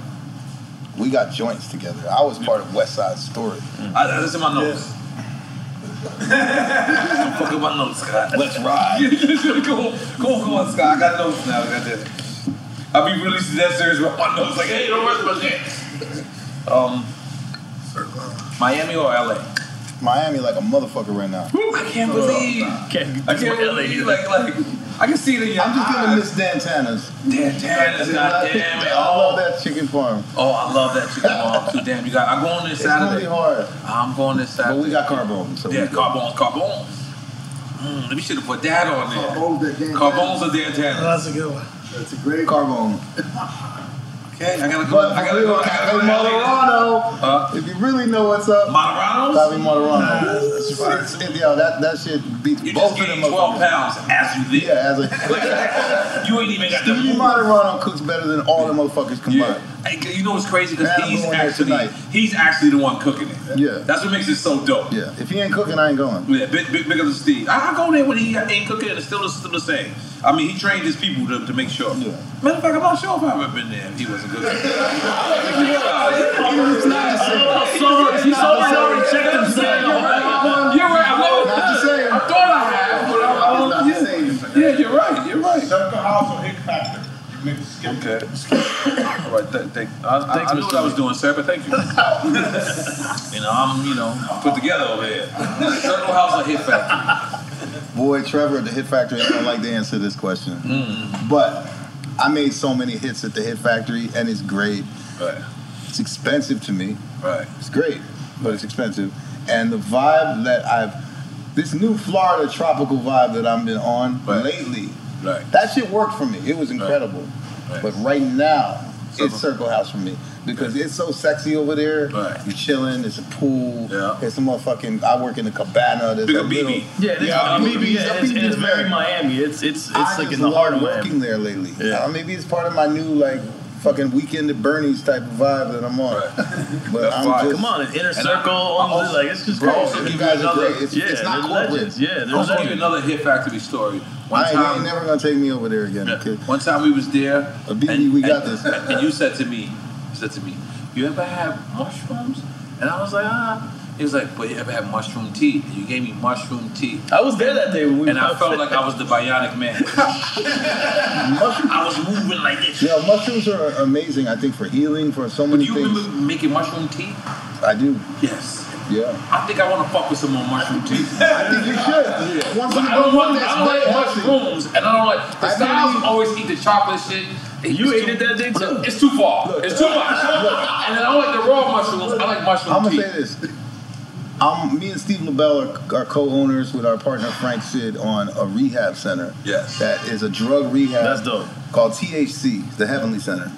And it's an amazing thing where we let you... I didn't know that's what it said. Yeah. Oh, okay. THC. I mean, we don't give you weed, nothing like that, but we will tolerate the use of cannabis when people piss for us. Right. You know what I'm saying? And they piss. You can piss weed. Right. You can smoke it after 9 p.m. But we give it real conventional recovery. That's dope. And, the groups, everything that we do. Right. But getting back to your point... I believe the future, there's going to be psilocybin intertwining with shrooms, right? Rehabilitation for anxiety, for drug abuse, for whatever it is. Okay. It's definitely, I think, something that's, if done responsibly and microdosing. It actually sharpens your mind. There's a lot of studies going on, but maybe y'all might think I'm crazy. No, we've been on it. We've been talking about it like crazy. What's that shit? Peyote, yeah. Peyote was it. The world ain't ready for it yet, but it will be. It'll go there. But it's ramping up. It's starting to get into the mainstream. Heavy. What's that shit? Peyote? They're giving people peyote. You're getting off of heroin. Like in 5 minutes, they just throw that shit in your face. Bam! They're off heroin. Like this. Heroin 26 years.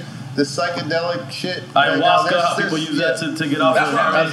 Ayahuasca. Yeah. Then again, though, the ayahuasca shit, I know. Like you die, right? There's people that you got to do it in the. I don't know. You can't abuse ayahuasca. It's got to be done. I think it's ceremonial. They ain't bounce back. Like you got to do it. You got to do it ceremonial, like doing it with shamans, doing all that. Peru, you got to do it in Peru. Don't know nothing. Or Mexico. I don't think you should be doing it in someone's crib. To be honest with you, But shrooms, I think they cool.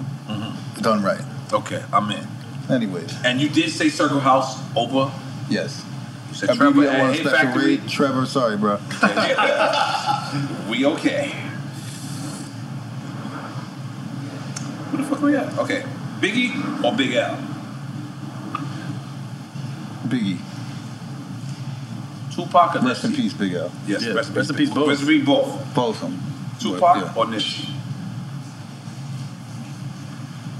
Man, I got Steve Lobell over here. Yeah. Let me get a shot. Let me get a shot. I forgot the bartender. Yeah. By the way, recently it just came Nipsey's third year that he didn't pass. So, man, it's crazy. It seems like 5 minutes ago. Yeah, let's take a shot for him. Let's have a moment of silence. Yeah. So everyone, you know, we want to take a moment of silence. 1, 2, 3.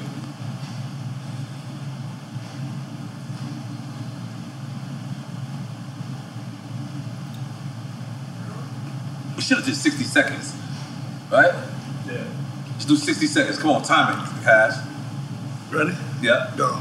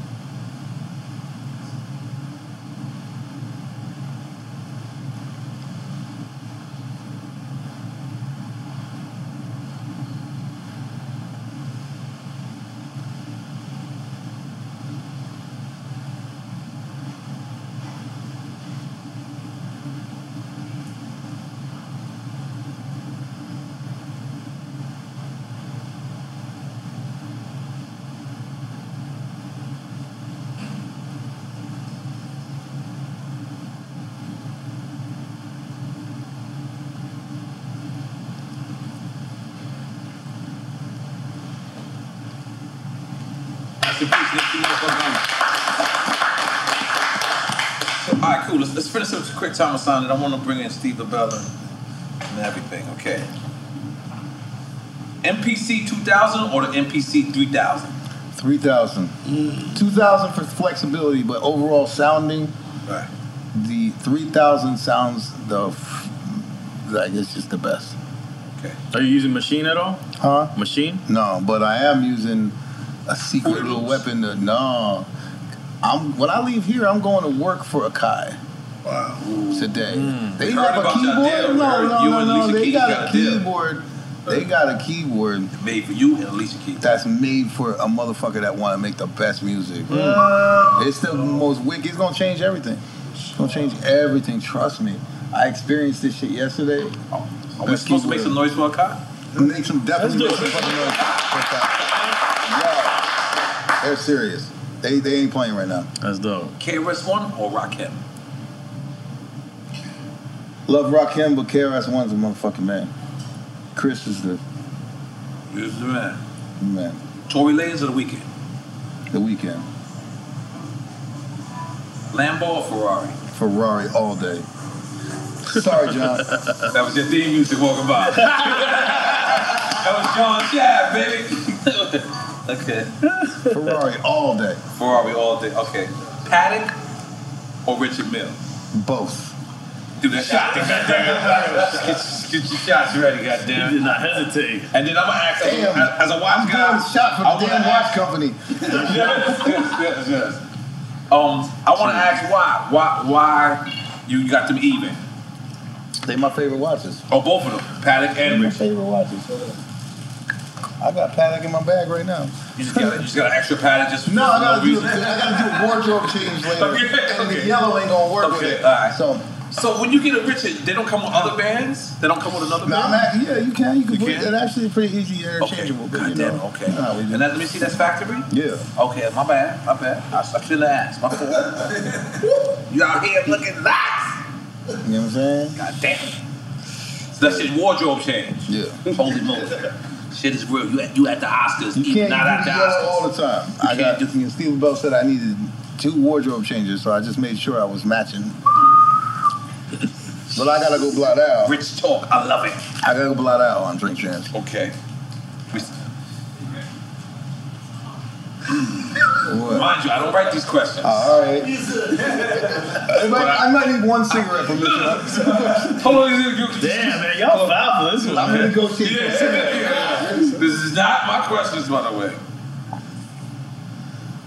Paris Hilton or Kim K? I mean, I would have to go with Kim. Whoa. You know. Shot. It is what it is. Who said shot? I mean, come on, bro. I'm sorry. I love Paris, but mm-hmm. you know, Kim's one of the most beautiful women ever. Okay. You ready? Let me go back to the questions. Hold on. Where they at? You ready? Okay. Yeah. You ready? Mm. Lindsay Lohan or Lil' Kim? Lil' Kim. Who's Lindsay Lohan? You know what I mean. He said Lindsay Lohan. She went ham after a while. What you want me to do? That's Lohan. Yo, for the record, set the record straight. Never was with Lindsay Lohan. No, I did drugs with Lindsay Lohan. Yeah, but you ain't finger pop. I'm gonna be honest. It looked like a finger pop. No. Maybe cocaine in the Azores, but no finger popping.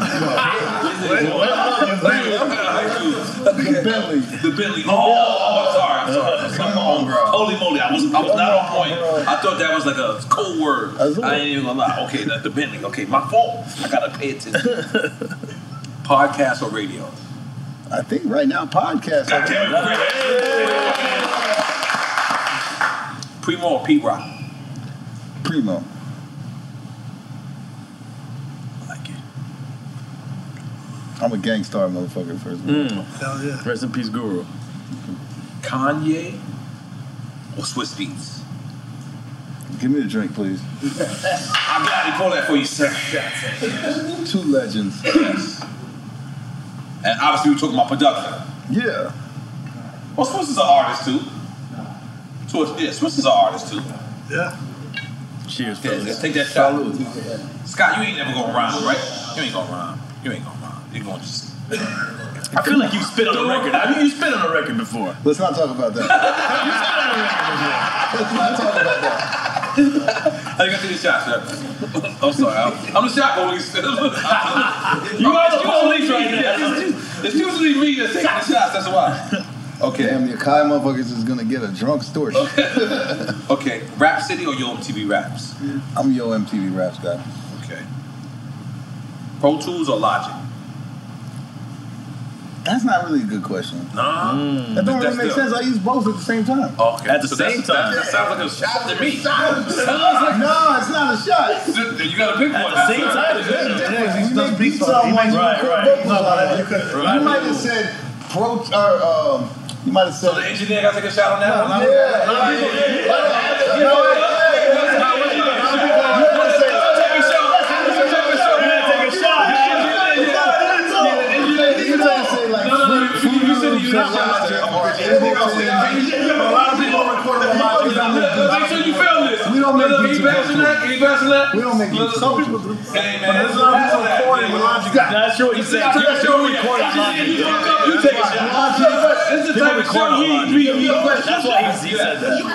Hey man, you got to I just want you to take a shot. Okay. Take the shot. Take a shot. Hey, don't get mad. You talking about recording vocals? I don't know. Nobody that records vocals. This is the last one, and we're gonna get into this. This is the last one. All right. Loyalty or respect? Both. I got you. Like a motherfucker, gotcha, baby. Chichi get the yayo. Oh, no, no, don't. We don't want to leave. Don't get it. Come on in. You don't respect me, you ain't loyal to me. That's real. So let's take those shots, fellas. Hey, relax, bro. We got a little bit of breath, though. Let's go. Let's see if we can be out of this. Let's knock it out. You're a drink champ, bro. Come on, Scott. And that's so peer pressure. All right, look. Yes.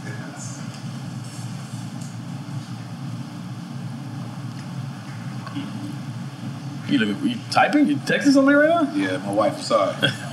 Family first. Oh. So, Scott. Okay. Yeah. Hold up, Scott. Looking back at recovery and everything, what do you think the biggest lesson that you can convey to someone that's going through that path right now? That the greatest high in life comes from the experiences we have in life, not from some drug. Fuck drugs. And what's the biggest the biggest struggle, the honest struggle that you have staying sober? Struggle?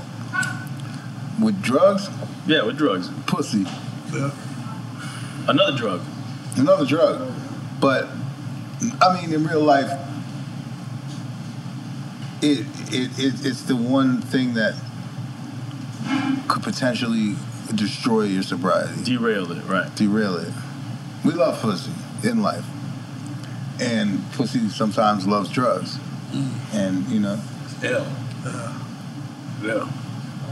So we just have to learn to deal with pussy that doesn't love drugs. Or to control those, your own. Yeah. And have the self-control and the strong, the strength, the willpower, and everything. Right. But, you know, life is precious. And you know, it can all go bad in 5 seconds, especially now with drugs. And it's not like... They putting that fentanyl. Putting fentanyl, all that shit. Not even that is just an excuse, but I'm just saying in general. Like, there's so much incredible shit that we could be doing with our lives, and besides doing drugs. That's just a weakness. That means you're weak if you do drugs. Real talk. Be strong. That's right. Well, I'm going to start, you know, I'm just skip around. We got Candy Shop knocked out that rumor. Scott still made it. Joe contributed. We got that. Yeah. But how did... That technically means we made the shit. That's right. That's right. Yeah, no matter what percentages of the shit was. Shit, like, you and Joe make a beat for me. I'm in. Yeah. I'm in. So you could say, he produced that. Yes. Lean Back. How did we make this? Lean Back. And did you? Okay. Because... Is this your first national worldwide hit or no? This is my first hit where somebody said my name on it. Right, you mentioned that. And that was huge. I used to come to the Hit Factory, we used to have a cheese line around the corner. DMX, N-O-R-E, Busta Rhymes, like Jesus. I had mad hits. Right. But you were like the secret weapon now in the open. Yeah, I didn't know or understand the value in the tag on the track, on the Scott showing up to the video shoot. The brand, creating a brand. I was just like happy in the studio, making my shit. But it's crazy. Like my boy Raul, Terror Squad. That's right, big up Raul. Who was one of my literally lifelong best friends. It's Diego, your man. Right, that's right. And motherfucking Raul. Mm-hmm. And Chris Jones. Like we were just like... Yes. Chris Jones used to be my Heineken brother. Yeah. Yeah. It's a long time ago. He's sober too. Yeah, God bless him. Yeah. We're gonna get him back on the right track. Yeah. What the fuck? That's terrible, friend. And this is from a guy that's sober right now. Later. I hope that's one day you can learn how to drink responsibly. Yeah. That's it. Right now. Continue though. But at the Raul. The first time I ever had actually it was the second time. First time I met Fat Joe was in Rob Tulo's office at Atlantic Records, Reef. And I was with Fat Joe. I met him. We were in a room, and the motherfuckers. I was smoking weed, and Rob Tulo's office was the size of this table, and we smoked weed. We was high as shit. Joe was in there. He wasn't smoking weed, and they told me. He got a contact high. He was high as shit because he tried to sell me some rims while I was in there. But he said there's only 3 of them, but you can just find the 4th one. That's some funny shit. Flash forward a couple years later, the real first time I hung out with him on a different level was at the Hit Factory. I met Raul in front of the Hit Factory, and he came to listen to some beats, and he ran over to Joe and was like, yo, Joe, this white boy got this fucking beats over there in the studio. He's in A, I'm in Studio E, whatever the fuck it was.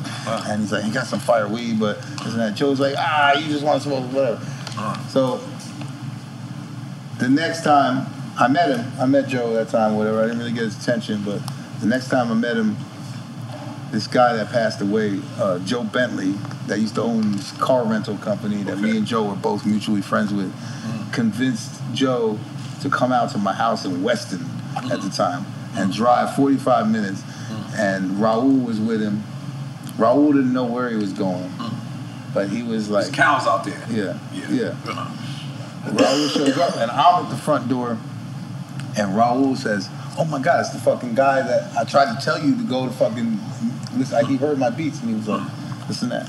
So Joe was like, "Let me hear some shit." I'm like, "Let's just make some shit."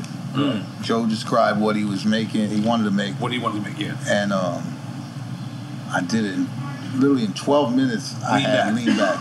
And then Joe was like, "We need an intro." It was just like in the candy shop. He was like, "Oh, we need an intro."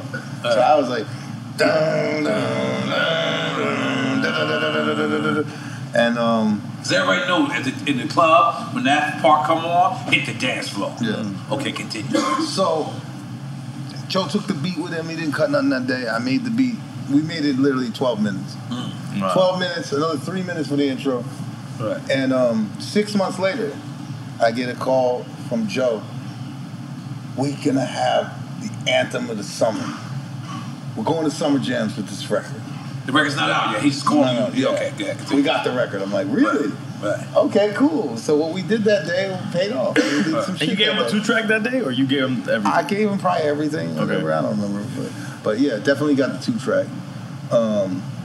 And they made a record. Him and Remy fucking murdered the fuck out of that record. And to the point where we were on, I remember we went to do the MTV Awards and performed that shit. At that time, Paris was my date to the motherfucker. God damn. That was a good flex. That was a good flex at the time. I was painting the picture. Drink Champs. I remember, and we performed that shit on MTV Awards, and Bruce Willis was in the motherfucking audience leaning back. Bruce Willis was leaning back. I remember that. Yeah. I remember that. And then lightning struck twice, and we made Make It Rain, and, you know, Joe and I. We in that bitch with the terror. I think me and Joe should go back in the studio. And I think y'all should go back. Next Lean Back, like a motherfucker. Right. Joe, I'll drink to that. Yes. Lean Back. And I'm gonna give you a double because I want you and Dre to make another Still Dre. You know what I'm saying? I'm gonna give you a double. That's some real shit. You know what I'm saying? Well, they might have. He just can't talk about it. Huh? Yeah. They might have done something already. He's on the NBA. Yeah, take it out there and make some love. Oh shit! Hold on. What do you want? We are filming, sir. Stop calling. This is Scott Storch. Really over here. Come on. Hey, don't never call me on FaceTime with your hair slicked back, man. Come on, man. Don't just do it like that. I hit you back. This man slick back, man. Come on, I got moves to this shit. I'm gonna smoke my hits by Scott Storch. He's Italian and Filipino. So, are we finished? Finish a quick time. I got notes now. Bring Steve in, man. We need Steve in. Yeah. Let's bring Steve Lobell in, man. Come on, get the gun. Real quick. Let's Steve Lobell. And hey, I got my own. I got my own. Bro, I'll take it. We get a chance. Get a chip on. We're about to set up. Okay, cool. In the pressure cooker of the NBA playoffs, there's no room to fake it. When the NBA championship is on the line, every pass, every shot, and every dribble is immediately, undeniably consequential. The playoffs are the time for the real. Real stakes, real emotions, real sweat, real blood, and real tears. Trust me, I know what it takes to bring home a championship ring. The regular season is tough, but these games are a completely different level. Now is the time when legacies are made. The best team will bring home the Larry O'Brien Trophy and add their name to basketball history.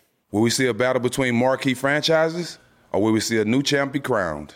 Which teams will rise from the chaos? Which teams will conquer? Which team is going to make this year their year?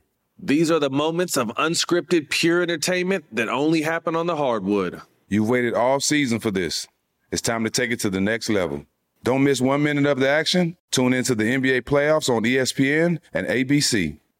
Got my Prevnar 20 shot. It's a pneumococcal pneumonia vaccine. For us, wise folks, it helps protect. I'm 19, strong, and asthmatic, and at higher risk. Get vaccinated. But nothing when grandma speaks. Grandson listens. 19 or older with chronic conditions like asthma, diabetes, or chronic heart disease, or 65 plus, you may be at higher risk for pneumococcal pneumonia. Prevnar 20 can help protect you with just one dose. Prevnar 20 is approved for adults to help prevent infections from 20 strains of the bacteria that cause pneumococcal pneumonia. Continued approval may depend on a supportive study. Don't get Prevnar 20 if you've had a severe allergic reaction to the vaccine or its ingredients. Adults with weakened immune systems may have a lower response to the vaccine. Side effects include pain and swelling at the injection site, fatigue, headache, muscle, and joint pain. For full prescribing information, please call 1-855-213-2138 or visit Prevnar20.com.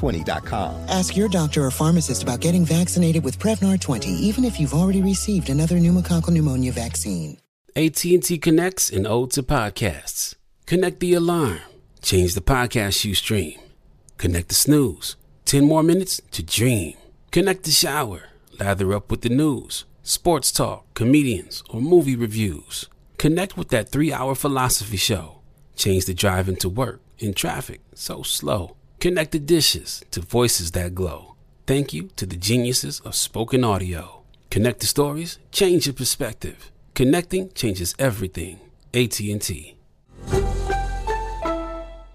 Moments like seeing my son's team cheer him on mean a lot to me. But after being diagnosed with metastatic breast cancer, or MBC, which is breast cancer that has spread to other parts of the body, they mean even more. I take Ibrance, palbociclib. Ibrance 125 milligram tablets with an aromatase inhibitor is for adults with HR-positive, HER2-negative MBC as the first hormonal-based therapy. Ask your doctor about Ibrance and visit Ibrance.com. Ibrance may cause low white blood cell counts that may lead to serious infections. Ibrance may cause severe inflammation of the lungs. Both of these can lead to death. Tell your doctor right away if you have new or worsening symptoms, including trouble breathing, shortness of breath, cough, or chest pain. Before taking Ibrance, tell your doctor if you have fever, chills, or other signs of infection, liver or kidney problems, are or plan to become pregnant, or are breastfeeding. Common side effects include low red blood cell and low platelet counts, infections, tiredness, nausea, sore mouth, abnormalities in liver blood tests, diarrhea, hair thinning or loss, vomiting, rash, and loss of appetite.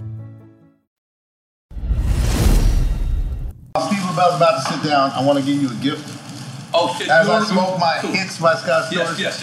I want to give you the Storch design sunglasses. Hold up. All right. That's just a little bit Cartier. Me and my partner Ellen, we designed these joints. These are Storch design, made in Italy. Italy? Yeah, this is real shit. This is no blanks. We went over dimensions, every part of that motherfucking glass. I'm in. Woo, and they feel good too. I feel richer. I feel richer, man. You know what I'm saying? For Riccadella, baby. Yes, sir. Storch design. Make some noise, Storch design. And you are a sunglasses motherfucker. That's why we like, even at nighttime, you be having sunglasses on, and you looking cool doing it. Some niggas can't wear pull that off. Yeah, some people wear it and they can't see. Yeah. I tried to pull it off. It didn't work out for me, y'all. Girls are like, oh, you got blue eyes. Yeah. Oh, yeah. But I like wearing sunglasses. Seems like that, if you got blue eyes, like that's for like white people wear. For black people to say, you got good hair. you got Indian in the family. Yeah, that's the same thing. Make some noise for Indian in the family. Hold on, we ready for? And yo, where Mr. Lee? You go, oh, damn, nigga, what's going on? You over there eating about that lettuce? Is that food? We on Ramadan, y'all. What's going on? We eating about that lettuce? I didn't even know they make that out here. What is you doing right now, bro? You got the Yalas? Yeah. So, Steve, we know you was on Drink Champs before. And we knew you didn't wanted to let Scott shine, but we owe you a gift as well, so you know what I'm saying? Because we give our flowers. And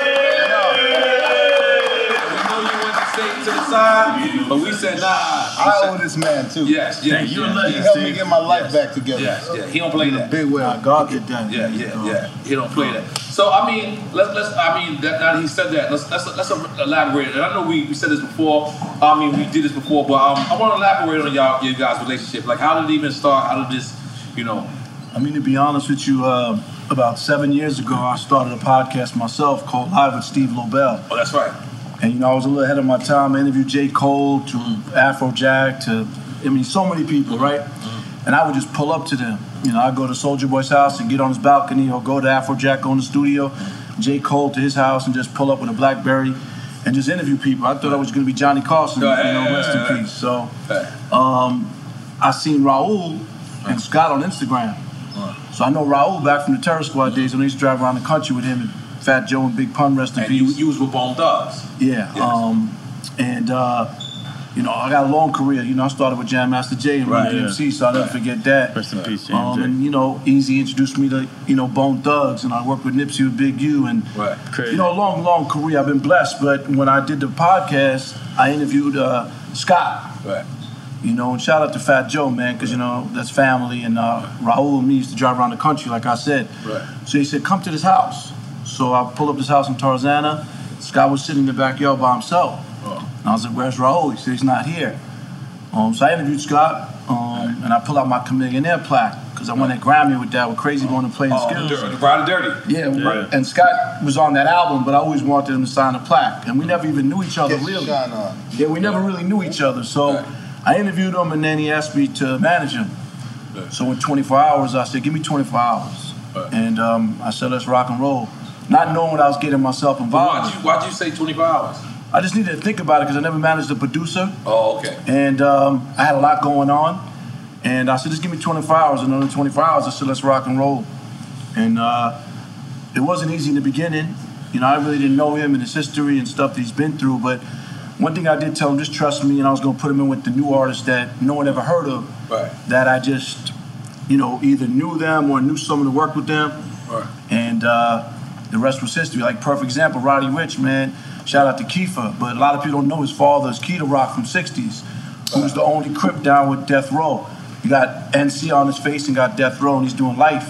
Hopefully he's coming home, but he called me, he's like, Unc, I got this new kid named Roddy Ricch. I asked Scott, like, bring this kid over, and Scott, of course, was like, is there an advance? Is there money? But you know what? Let's do it. And we made Down Below. A Boogie was in L.A. I said, he's going to pull up.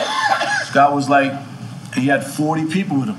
A Boogie had 40 people. As I said, Scott, just go in the session. As he should. And this was way before anybody knew A Boogie, though. Oh. So I said, Scott, go in there and work with that kid. Don Q, him, and P&B Rocks. And I let them use Scott's car to shoot a video in the house. And Scott was making records, and they wound up blowing up and so on and so forth. But I'm going to keep it real with you, man. You know, you guys are talking about Game, right? And I call him Chuck. I was at a restaurant with Wack. And we had a sushi restaurant. And we were eating lunch. And I said, I'm working with Scott. I would love Chuck to come work with Scott. And Wack was like, yo, you know, we've worked with Scott in the past, and last time in Miami, you know, things didn't go great. But you know what, man? I'm going to have Chuck pull up. And Chuck pulled up the next day, and that was the first record we did with Scott. All Eyes on Me, put Jeremiah on the hook. And I said, Scott, you got to say Scott Storch on the record. Have a girl say Scott Storch. And y'all get a little bit, because, like, you know, no one's ever did a little tag. But we did the tag. And it went to Power 106, and the record blew up, and that was history. That's making some noise for Game and Wack, right? That was the first record that I worked with Scott doing, and that record went platinum.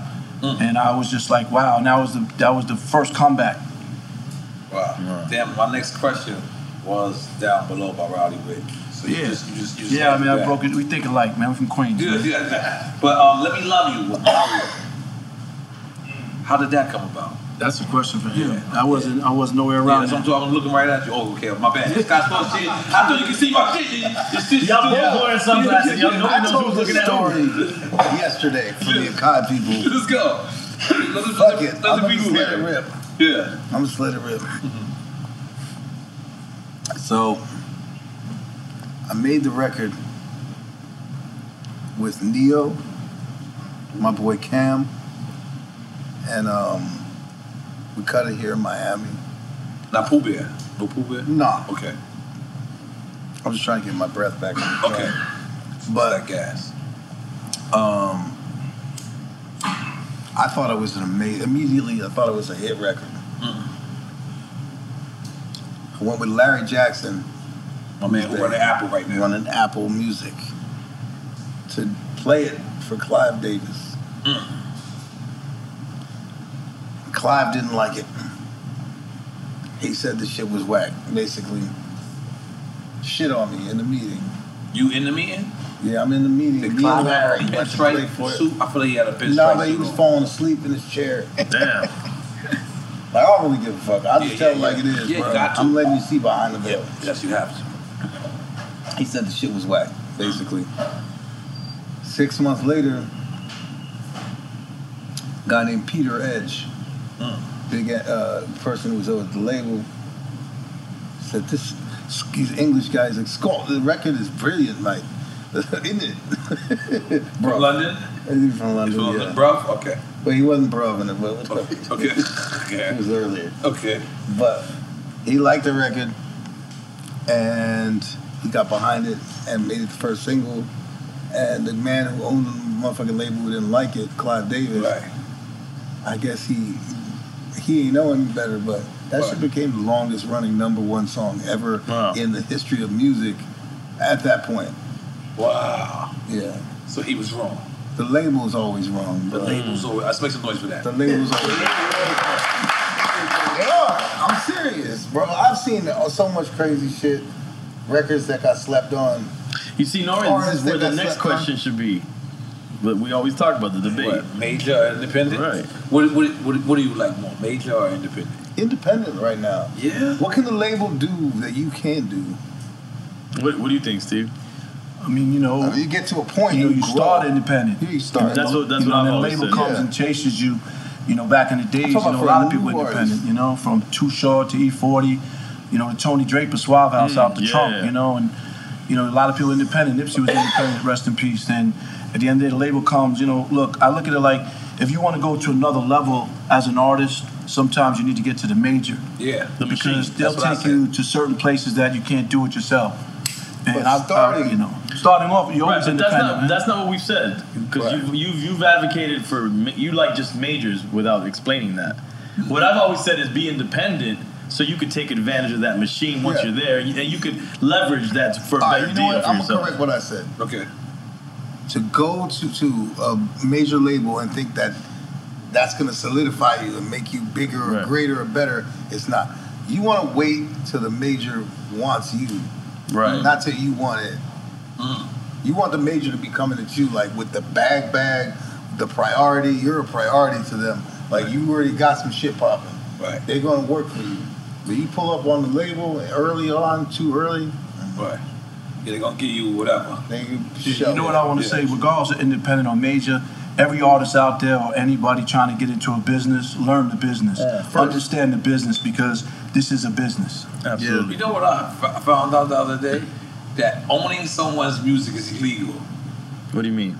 Like the label intellectual property. Yeah, like you ain't supposed to. You ain't supposed to. Like there's somebody who just found out that it's actually illegal to say that I own this music.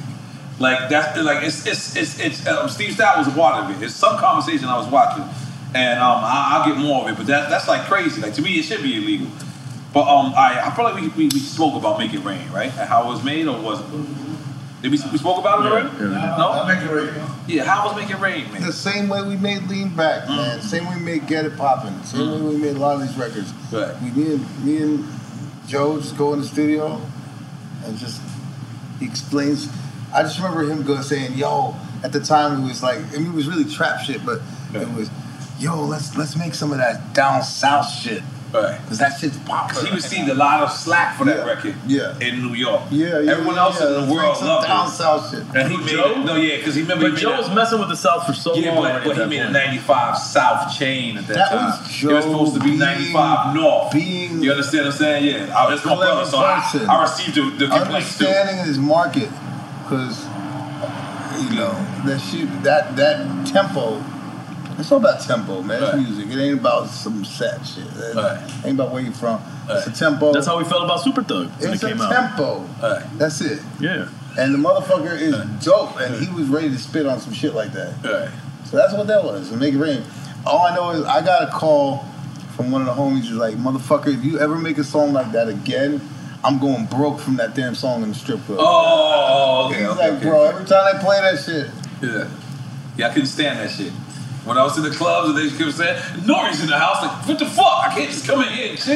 Like, nigga, make you throw money. Yeah, I couldn't stand that part of it. The record was actually amazing.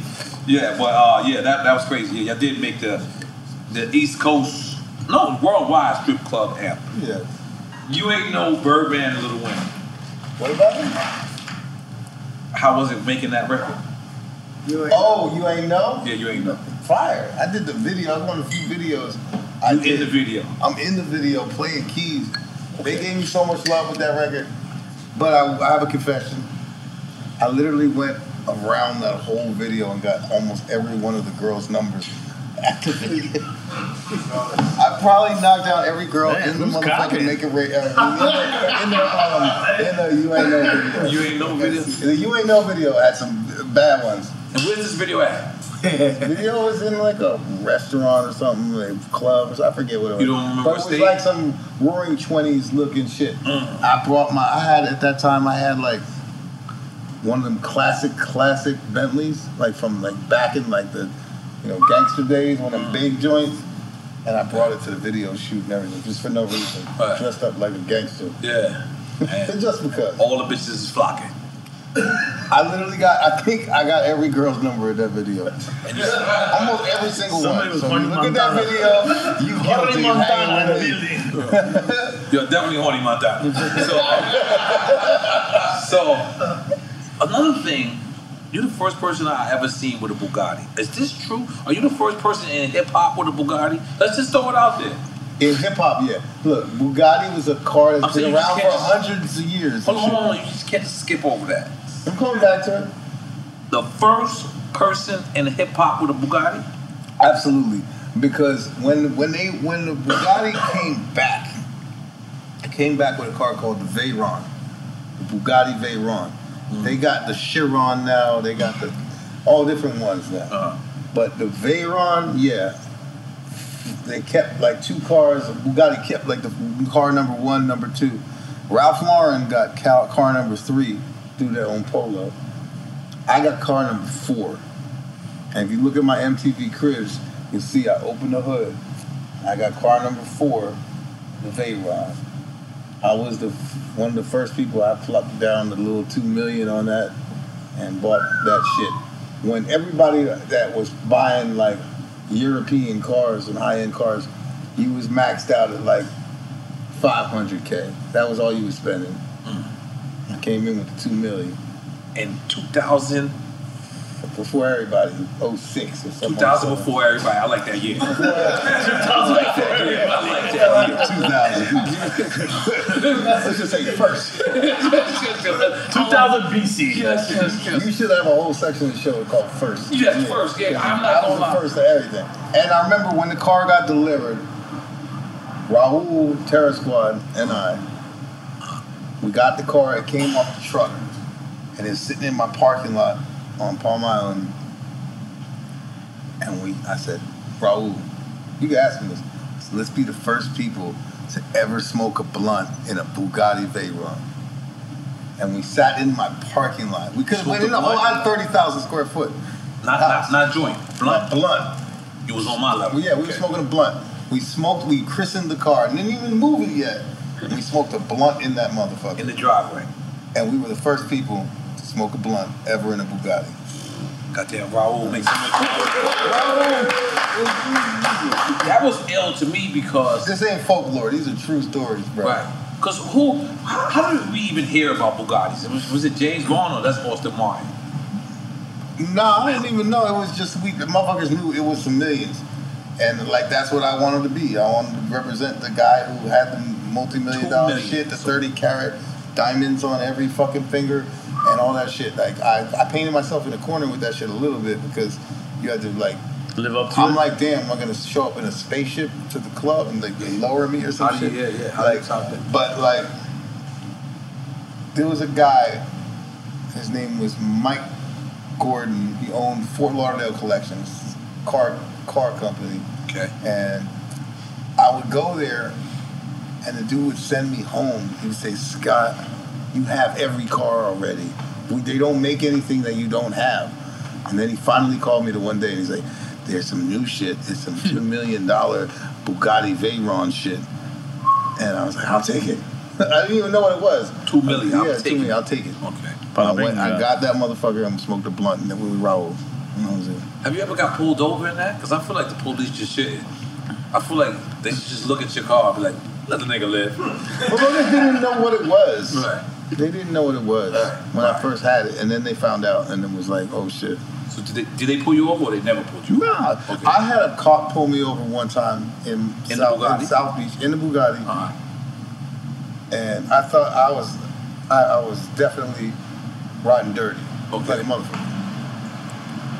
And the cop got out, I had flashing lights behind me. And then the cop walked up and sang James Ingram, One in a Million for me, next to my car, and walked literally was singing R&B, classic R&B shit for me to show me how he could sing. I thought I was going to jail. Oh, he was doing a demo. Motherfucker was singing a demo for me and telling me he was a writer and everything. Were you relieved or annoyed? I was relieved and annoyed at the same time. Did you take his number? Of course. Yeah. We actually became friends. Oh, really? You went in the studio with him afterwards. Like, he was always in the hip hop. Officer Jones. Gary Jones. Gary Jones. Get her no yeah. No. Not Big Bang Ball. No, different guy. Okay. Oh, just take a shot just to get the fuck up. I'm good. I gotta film some shit after this too. No problem. No problem. Joint. Yeah, smoke the joint. It's 444 right now. And a cigarette if you let me. Yeah, no, both these. Come on. We won't get you over this. Okay. I'm gonna smoke my hits. Okay, yeah. Okay, now this is a good one. Oh, shit. Baby Boy, Sean Paul, Beyonce. How did this make up? The rude man call you and say, hey, man. No. Rude man said, hey, man. I met Sean Paul when I was working with Common. I was working with Common. Common Sense. Yeah, Common and Questlove went to Jamaica to work on Common's album. Sounds like a vibe. Nothing done. Oh, shit. No vibe. Anyways, I met Fahrenheit. I met Sean Paul, and we were working at G Jam Studios. And I just, the dude was dope. And then I seen that he did the shit in Belly, the Deport Them shit, and this and that. And I'm flash forward to working with Beyonce at the Marlin Hotel. Right. We did all that shit there at South Beach Studios. Marlin Hotel, at the Marlin. Classic spot. Which was owned by the dude that owned Island Records. Yep. And best coconut shrimp you ever had in your life. Not to be confused with Island Boy. No. Not at all. Island Records. Yes. The label that signed Bob Marley. Yeah. So it's a legendary spot. Yeah. Yes. But anyways. And so you give Sean Paul the beat? No, I'm working with Beyonce. We made Baby Boy. And I told Beyonce, I was like, yo. This is Beyonce record? I thought it was Sean Paul's record. No, it's Beyonce's record. That's on Dangerously in Love. Okay. And I told Beyonce, I was like, we need to get this dude on the record. This dude, Sean Paul, is nasty. Blah blah blah, and we made that record, and that she hadn't heard of him at that point. She might have, but I mean, I was the one that was like, yeah, let's put Sean Paul on this shit. Not just reggae, but Sean Paul in particular. Yeah, he was on fire. Definitely. Sean Paul's the man. Yes, he is the man. Yeah. We supposed to be coming on Drink Champs, right? We've been talking about it. Yeah. Respect to my damn Sean Paul. I don't know my Jamaican accent. Your pat's on a stick. Hey, at least I'm trying, man. Okay, I got more questions. I'll drink to your patois. You want to drink to that? Okay. Yeah, I ain't gonna lie, Scott. You gotta finish that. I'm not giving you another shot. I'll take your last shot. Damn. You can't be the only one that ain't finished. You gotta explain the card. Yeah. Okay. Boom. This is a good one. I did not know you produced this. Girls in the Hood, Megan Thee Stallion. I didn't know you produced this. So, I mean, you were around when that record, the original record, was made. I mean, I was in middle school. Right. I mean, Megan wasn't. So how's this? You play how this beat and no. Okay. They requested it. Yeah. Shout out Salim from 300 Entertainment. Salim was like, yo, we got a challenge for you. Right. He reached out, he said, flip it, and, shout out to Tamika Wright, Eazy-E's wife. Right. She cleared it. Right. And the record blew up. Right. So, that was the direction? The direction was to flip Boys in the Hood? That was the objective, like. Wow. Yeah. And then Juliet put that drop on it. Right. How much of an honor, because you worked with Eazy-E. Yeah, rest in peace to Eazy. Rest in peace, man. I've told a story, I think, I don't know if I told it here, but Straight Outta Compton movie, I was with Eazy at the Tunnel, legendary tunnel in New York City. Right. I had a few members of Bone Thugs. It was the first day I met them. He brought them to New York. Right. And we ran into Ice Cube at the Tunnel. Yeah. Wow. That's when they were beefing and stuff. And, they had a conversation. And two of the Bone members were with us. The other two were at the hotel. Right. And Eazy had a flannel on, a Pendleton, and he said, I'm going to walk back to the hotel. It was freezing out. Right. He had his two Samoan bodyguards, the twins, and he walked back to the hotel. But I said, get in the limo. Right. But, you know, like him and Pac and certain other guys, they would like to walk in the city, you know? Right. I never saw Eazy again. He went back to L.A. He passed away. So, you know, rest in peace, Eazy-E. Without Eazy, there's not a lot of things, man. Absolutely. Let me ask you, how accurate, you know, for you being around, at least for, you know, some of the parts, how accurate you thought Straight Outta Compton the movie was? I thought it was like 95%. 95%. That's pretty close. That's pretty close, yeah. Yeah. Somebody was, who was on here that said that they felt it wasn't too accurate? There was somebody on there. I don't think they said it wasn't too accurate. I think they said that they couldn't fit Pac's whole life into 3 hours. Oh, you know, we're talking about N.O.R.E. We're talking about Straight Outta Compton. That's not Compton. Yeah, Tupac. Pac. Shout out, you know, rest in peace, Pac. His movie, you know. Yeah, I'm bugging. You know, his movie, you can't put a Pac story into 2.5 hours. No, and I managed Tupac's group, The Outlaws, for years, you know. We need The Outlaws. Rest in peace, Fatal. You know, rest in peace, Gaddafi. You know, shout out Napoleon and, you know, Castro and Noble and Edie. You know. Right, real talk, real talk. And shout out Raul, man. He's been through a lot with me, Scott, Fat Joe. If you listen to Scott's interview, Raul comes up a lot, man. Yeah. Right, that's beautiful. That's beautiful. So now, The Watcher. Now, this was Jay-Z record, and you presented it to Jay-Z, or this was you and Dre giving it to Jay? I mean, we did The Watcher on the Chronic album. The Watcher 2. Okay. Was it Blueprint 2? It was on there. I forget what's on there. Okay, I forget what album. What is that album? I guess he liked the record so much he wanted to... We redid it. Right. Watcher 2. Fire. Yeah. God damn it. Never, you know, unconventional, cool shit. Okay. So earlier you tried to get this story out. But I wanted... Because one of the things that I feel like in hip-hop that we lost... when these brothers fell out, it was the first time we got to see the West Coast and East Coast come together, and strongly. Like I'm bigging up. Let's look up to Crooked Letters and Joe Ortiz right now. Crooked Eyes. I'm sorry, and Joe Ortiz right now. But when I hear Game and 50 Cent together, and I know I'm naive, and I know I could never hear a real album of them together in these days, but I be wishing for that. And one of those records was, you know, West Side Stories, Game and 50. How was that session? Was you making that? I mean, that was just me and Dre doing. We had a run, me and Dre. Right. We was doing one after another, and that was just a day at the office, man. Right. You know what I'm saying? Now, were they at the session or? Yeah. Okay. Yeah. Because that's how we made music back then, right? Of course, we were all together. We were all there. We weren't sending a pack of beats. Yeah. We made that shit that day, and motherfuckers cut it. Right. Fresh off the press. I think we should make some noise for that. Goddamn. I'm not a pack of beats, motherfucker. Yeah. You want to make it in. Yeah. Yeah. That's fire. Yeah. Do you ever throw away beats as you're making it, and the artists get mad at you? I mean, I'll skip past some shit that all day. You know what I'm saying? But I know when the room is loving the beat. I'm not gonna stick the room with a beat that my voice is like, I feel the energy is cool. And that's motherfucking artist is like, this is the shit. Right. Then I'm like, oh, okay, this is the shit. Let's go. Now, I love those producers when they sitting there and they just looking at you until they actually feel you bop to the beat. Yeah. Of course. Right. That's how we work off the energy. But can't that be misleading as well? Like, I've always thought that when you're in a studio session and everybody's like vibing because they looking at each other and they looking for that approval, the music, you know, the studio, the speakers give you that sound.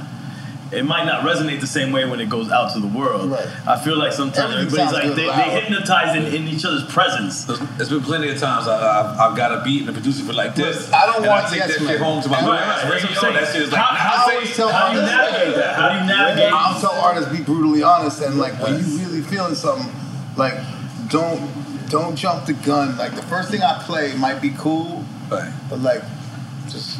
Like, yeah. Let it happen. Like, let me know when you really fucking something moves you, and you're like, I got an idea for this. Right. That's when you know. It's like the baseball. You're not supposed to hit. Yeah. It's not supposed to be labored.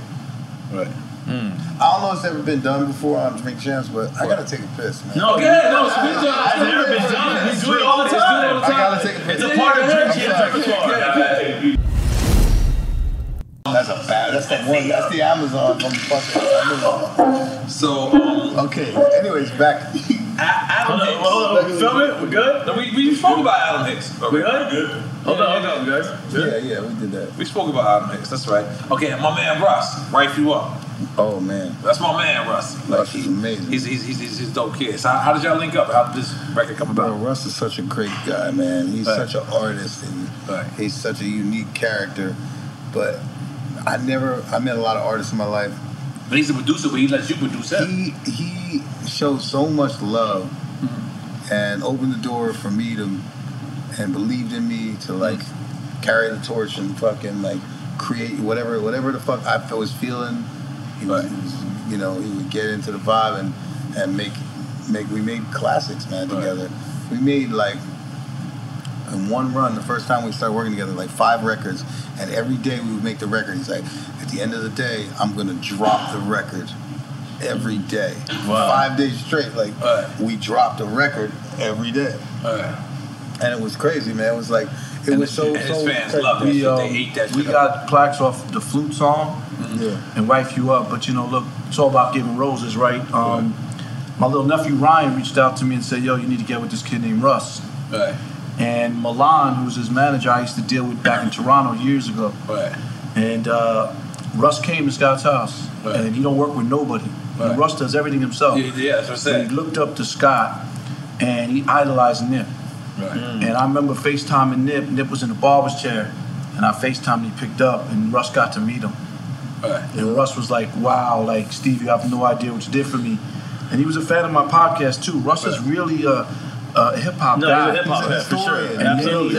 And then he set the record to Nip that they were supposed to get on, but he passed. But Russ is a different type of kid, man. I have a platinum plaque in my house for a record I did with Russ. And... Not Wipe You Up? We got a two plaques. The flute song he wrote... to Scott Storch, the reason why I started making music, and that shit just was. And he wrote that as well in his book. Right, he wrote it on the plaque, and he wrote it in his book. Wow. Because he said he never worked with no one in his life. He mixes, he masters, he engineers. Yeah, shout out to my greedy friend Russ. This is greedy shit. We had these Drink Champs alumni. He's going to come back to do everything himself. He's like, I've never worked with nobody, and he came and banged out so many records with Scott. But he's a great kid. And you know what? Not to cut you up, he knows about hard ticket sales. He knows the business, man. Like, he knows the business, bro. Have you been to a Russ show?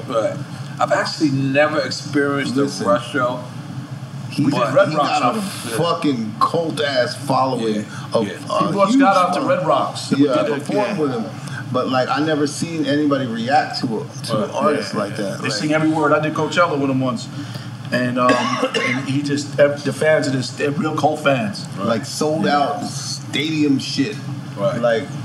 A different breed, man. And he don't need radio. Nah, he's a good dude. He's a special kid. Real good dude. Special kid. He does his thing. That's why I'm like, independent.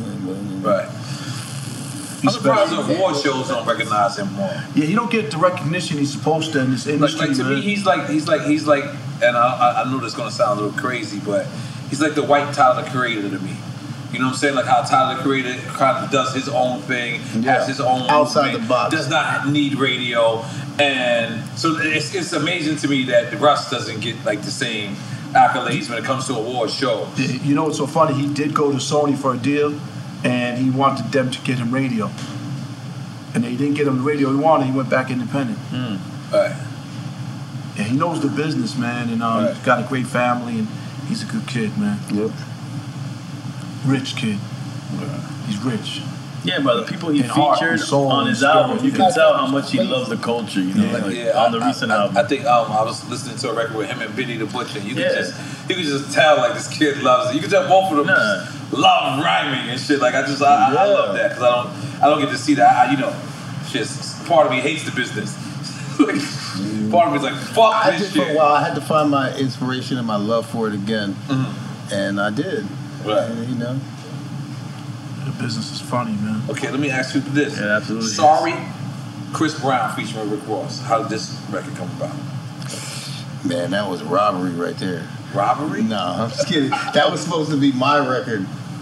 That was supposed to be. You was making your album? It was my first attempt at making an album, and then it went on hiatus for a while after that. Wow. Because that was supposed to be my record, and they, it went to Ross. You got the bat. Yeah, I mean, we made a classic. I don't know, but I wanted that originally. But how are you going to say no to the boss? Right. Mm. But you wish you would have said, you wish you would have kept it for yourself, or no? Yeah, I mean, but it probably may not have went down like that. Right. I tell Scott, save a lot of records for himself. I wanted Down Below to be my record. Right. Wow. Wow. Okay. Now, one of my close friends, we spoke about him earlier, but I want to know how this record was brought about. Lord, give me a sign. DMX. Were y'all living together at this time? I think he lived with you, or he was staying with me for like a week or something like that. I mean, yeah, it's kind of a crazy story. It's like the blind leading the blind. I've told this story before. Like, I honestly, even back then, I always wanted to help him. And I remember I was like snorting my brains out, and I'm telling him who was smoking the shit, like, man, shit ain't cool, man. You gotta stop doing the crack, man. Like, it was fucked up. And I said, come stay with me. And I remember I put him in the rehab and everything. And back then, not my rehab that I own now, but in Hollywood, Florida, Recovery First, the place I'm familiar. I went to and failed miserably. Mm-hmm. But I told him to go there. We were making that record, and then simultaneously with all that, and then some crazy shit happened. And I remember X called me from the Hard Rock Casino, which was across the street from the rehab center, and telling me that he was with one of the nurses from the rehab center at the Hard Rock. And gambling? And I mean, I don't think they were gambling, but it was a hotel. But at any rate, I remember, like, I was just like, man, put on a hoodie, something, and just come to the crib, and we're going to try and get you back in there. And they wouldn't accept him back in the thing. Because he left with the nurse. Yeah, and it was a court-ordered situation. And it should have been her fault. I remember I was at the Mondrian Hotel sipping mimosas like 4 days later, and I got a call from my home security, and they were like, there's 50 federal agents at your house right now, and they're here for X. And it was sad, man, but I tried. I've always tried, like, even in the horrible state I was in, to help him, because I got so much respect and love for that man. And then, you know, flash forward to me and Steve, we tried to help, you know, and it was already too far gone, and then we lost him, man. But yeah, he was actually hanging out with me for the last like 6 weeks of his life, almost every day. Right, he rented a hotel right up the block from me. I would see him almost every day. But, it's crazy. Yeah. He definitely missed the dog. Did you ever get to work with Pun? No. You ever met Pun, though? No. Oh, wow. I've had so many moments where, like, either Raul or Joe would say, yo, he would have really liked to work with you. Like, he would have, like, really got a kick out of you. Yeah, y'all never left the studio. So who's your favorite person to collaborate with? Because we heard about the Timberland, Crimea River, you guys collab, you know, you and Dr. Dre. What is your ultimate favorite collab? And two-part question. Who is your favorite person to collab with, and who haven't you collabed with that you would like to? In terms of producers? Producers, whatever. Producers or artists? Both. Both, whatever you want, Russ. I want to work with Drake. Drake. That's how you spell Canada. D-R-A. I want to work with The Weeknd. No, it's all from Canada. It's crazy. I want to work with The Weeknd. The Weeknd. Able. I want to work with Rihanna. I want to work with Rihanna. And now some of these artists would just Rihanna. I don't know how to spell that. Ask me for a beat and get in the studio. They'll be pleasantly surprised. I promise you that. So that's the three people that you haven't worked with, that you want to work with, is Drake, Rihanna, The Weeknd. Rihanna, you know he's trying to change his name to Abel. Abel. Not with no last name. Not Abel Weeknd. Just Abel. Abel. Yeah, he gonna be like Yay. Like Yay shit, just Yay. Yeah. I think it's gonna happen. I think it's gonna happen. The name change, or y'all working together? I really fuck with Sal XO. Sal. And XO Entertainment. They get a lot of money over there. Doing a lot of shit. Cash. Sal and Cash. Sal and Cash. They get a lot of money over there. And great people. Yes. So I think that's gonna happen on the Weeknd side for sure. But, at any rate, your original question, Who's your favorite collab? My favorite collab. You know who you haven't collabed with. As a producer, my favorite collab, as I think, in order like this, like, I mean, I don't know if it I would say definitely Dr. Dre and Timberland. That's what I was going to say. I was going to put that. Working with those guys as producers. Yes. My favorite working experience, I think, with artists. With artists, would have to be the making of Dr. Dre's album as an artist. 2001? Making that album was one of the most incredible experiences of my life. I got a chance to hang out with, like, everybody. Like, right. when we were making that album, like, right. You know what I'm saying? Like, I found myself a young kid in the studio smoking joints with Snoop Dogg. Doing DLC all this fly shit, bro. Going to the Playboy Mansion to, like, I'm just saying that collaborative effort of that album. And Hugh Hefner was there? Nah, random man. I went there and did reggaeton night. And but Dre invited the most important 100 DJs. Right. You know, the core of DJs, this one, now all these different, like, DJs were in that motherfucker to do a listening party, and he sent for everybody to be there at the Playboy Mansion. Wow. And it was lit. But that was one of the most fun experiences of my life, to be part of that. Right. Have you worked with Kendrick? Huh? No. No, I haven't worked with Kendrick. That's surprising. It should happen, too. Yeah. I would love to work with Kendrick. Yeah. Yeah. Shit, I'd love to work with Tyler, the Creator. Yeah. There's a lot of artists that I want to work with. And congrats to them on the game. Tyler just one track. Drama. Yeah, and Drama. Yeah, and who DJ Drama? Yeah, that's right, because it's a mixtape. Yeah. I feel like me coming back to Miami right now, I'm creating a recording studio, and I'm putting this thing together, like, right off of the beach and everything. Like, literally, like, it's going to be the sexiest studio possible. Like, I am going to be going so hard for the next 12 months. Wow. You're going to see some shit that you weren't expecting to see from me. Okay. Like, Nas and Hit Boy just came up with 3 albums together. Mm-hmm. Is there somebody you got that you want to do a whole album with? A lot of people I would do a whole album with, but I think right now the most important thing for me is to lace artists with big records and make my own album. Like, I want to make my album and follow in the blueprint of what Khaled is doing. Right. Khaled's a monster, and he's so inspiring to me. Like, when I'm, like, looking at him, I'm like, man, that's a lot of work that goes into that. People think it's just cool, but, like, the dude puts in a lot of fucking hours of fucking labor.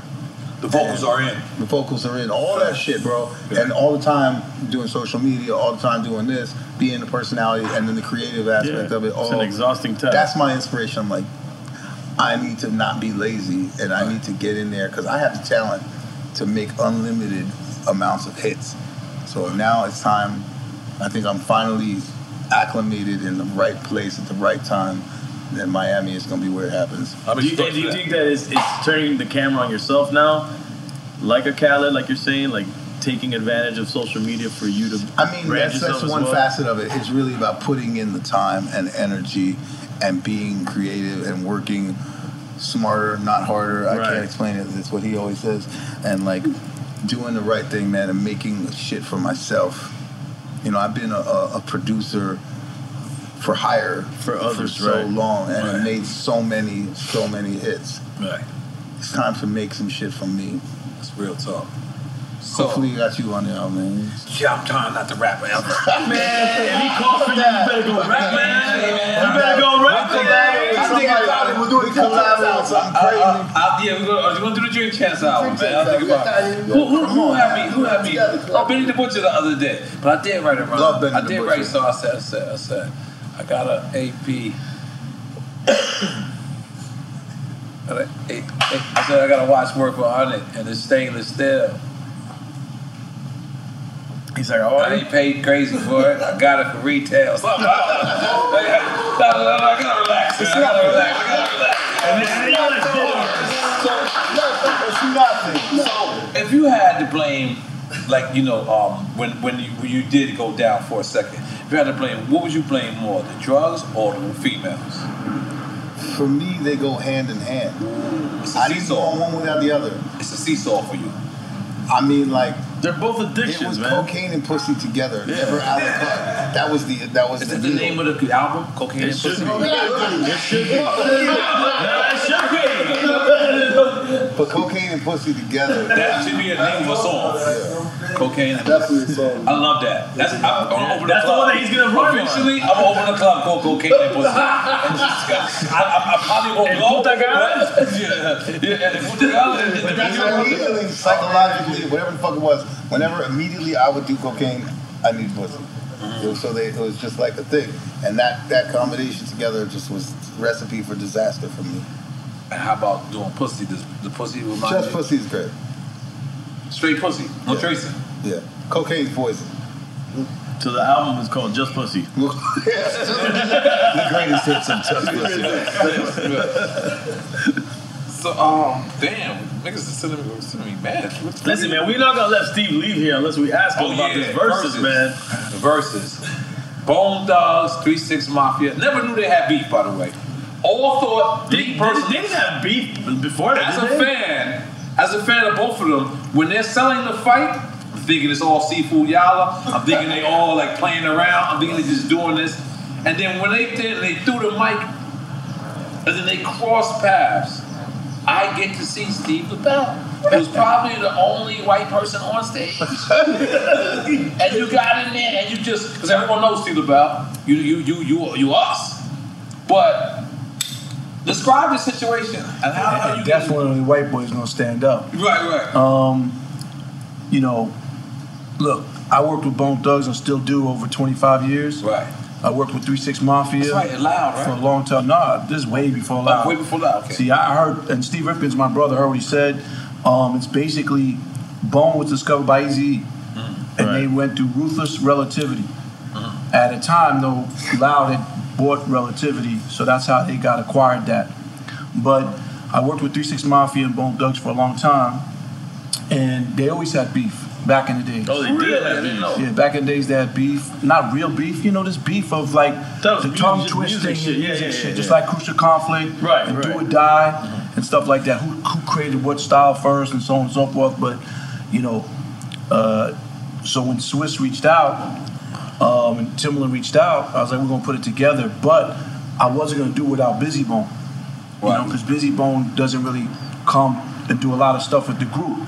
Right. Even when we tried to do Drink Champs, Crazy Bone came by himself, and salute Crazy Bone. He showed me mad love on this, and I appreciate that. But those guys are all my brothers, and we made a lot of history and working on the movie together and a lot of stuff. But I also told DJ Paul, you got to bring Gangsta Boo and Crunchy Blackout as well. Right. The 3-6 Mafia is just not Juicy J and DJ Paul. Right.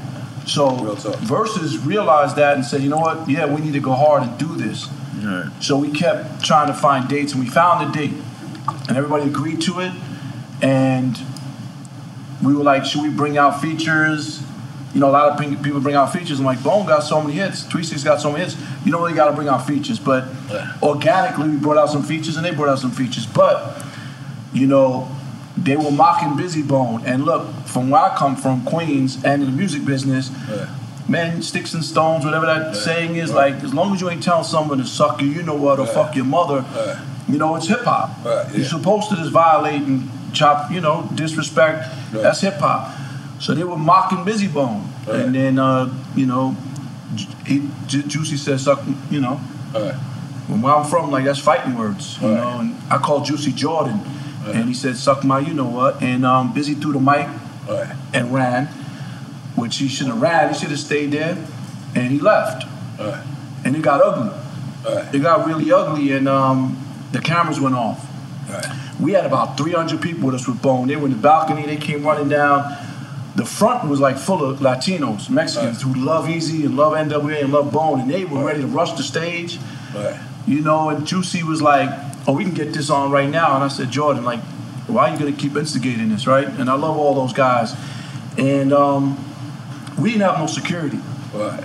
And, they had some security. When you say we, you talking about Bone? Yeah, Bone Thugs. Okay. And, 3-6 had some security, but, some paid security that knew me and some of the homies that knew me, and no one wanted to even have a problem and do that. But it could have got ugly because both sides are not pussy. Right, right. And I took the initiative as a diffuser to stop it because it could have got ugly. Mm-hmm. And if I didn't diffuse it, fans could have jumped on the stage. Fans could have started throwing stuff because Busy Bone left and I begged him to come back. Mm-hmm. Those guys could have beat each other up and someone could have got hurt, stabbed, shot, physically beat up. Then what happens? Lawsuits galore. What happens if I got beat up or stabbed or shot? It's a whole nother problem. So I diffused it. And a lot of people from the industry called me and said, you know, that's what a real person does, diffuses it. Most people instigate, right, and they want to see violence, especially amongst Afro-Americans. Right. So at the end of the day, I diffused it. And I told Swiss and Timbaland, I didn't get to puff with Ciroc because he sponsored it, right, and Trilla, and Versus, and the Palladium. Where was your security? Right. Y'all didn't even do nothing. Right.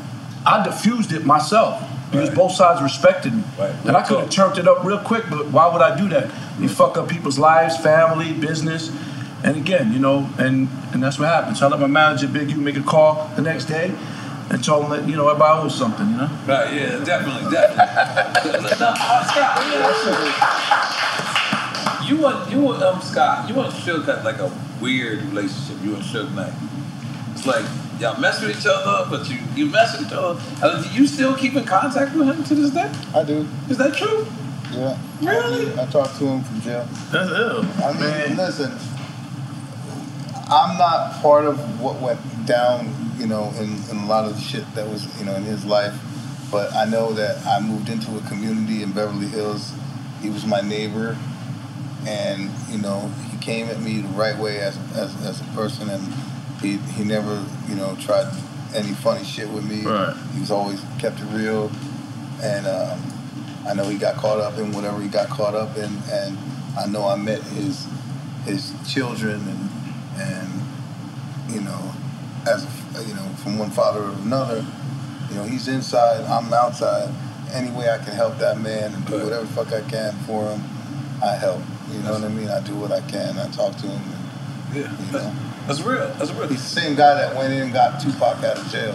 Wow. You know what I'm saying? And real talk. Yeah, free Simon, man. I call him Simon. I know Simon a long time. And they call him Simon because of Simon Says? Nah, it's his name. Oh, that's his real name? Yeah, yeah. Oh, okay, I always do it because Simon Says. He did a lot for hip-hop, man. And you can't just throw him away into a cage and tell him, you know, he's not part of history. Right. Absolutely, yeah. Right, nah, too many people stereotype people and judge people and label them and assume, and they should just get to know certain people, you know? Not taking away anything that anybody ever did, but, you know, he's a big part of this community that we're in and that we live for and we dedicate our lives for. Right. How many times you've seen that when people go away, like, these people just change, and... disregard them? And disregard them. But in Shill's case, it's a little different because, like, you know... Going to jail? I mean, not going to jail. I'm just saying people going to jail and people falling off or people just, you know, not doing that. But there's so many accusations of Suge. You know what I mean? So it maybe sometimes it's a little different when it comes to him. Or... I mean, you know, this industry's funny, man. Right. You know, when you hot, you hot. Right. And when you warm, you warm. When you cold, you cold. We've been blessed to stay cruise control. Right. And I hate the fact that when the industry just turns your back on you, like if you make a mistake or you become cold, because anything goes up could go down, but it could also go back up again. Mm-hmm. Right. So reinventing yourself is a big thing in this business, but there's a lot of, you know, culture vultures in this community. There's a lot of Uncle Toms in this community. Right. Yeah. People who are just taking advantage of the artist. You know, one thing that we're doing at our treatment center, the Heavenly Center, is we're gonna make health insurance cool. Right. You know, a lot of artists that are Latin and Afro American, they don't think treatment is cool, and treatment is cool. Right. And why don't labels give artists, you know, besides Music Cares, you know, health insurance? Right. Why is most artists when they pass away bigger dead than alive, like King Von and Pop Smoke and Nipsey and stuff? So give the artist the health insurance for that.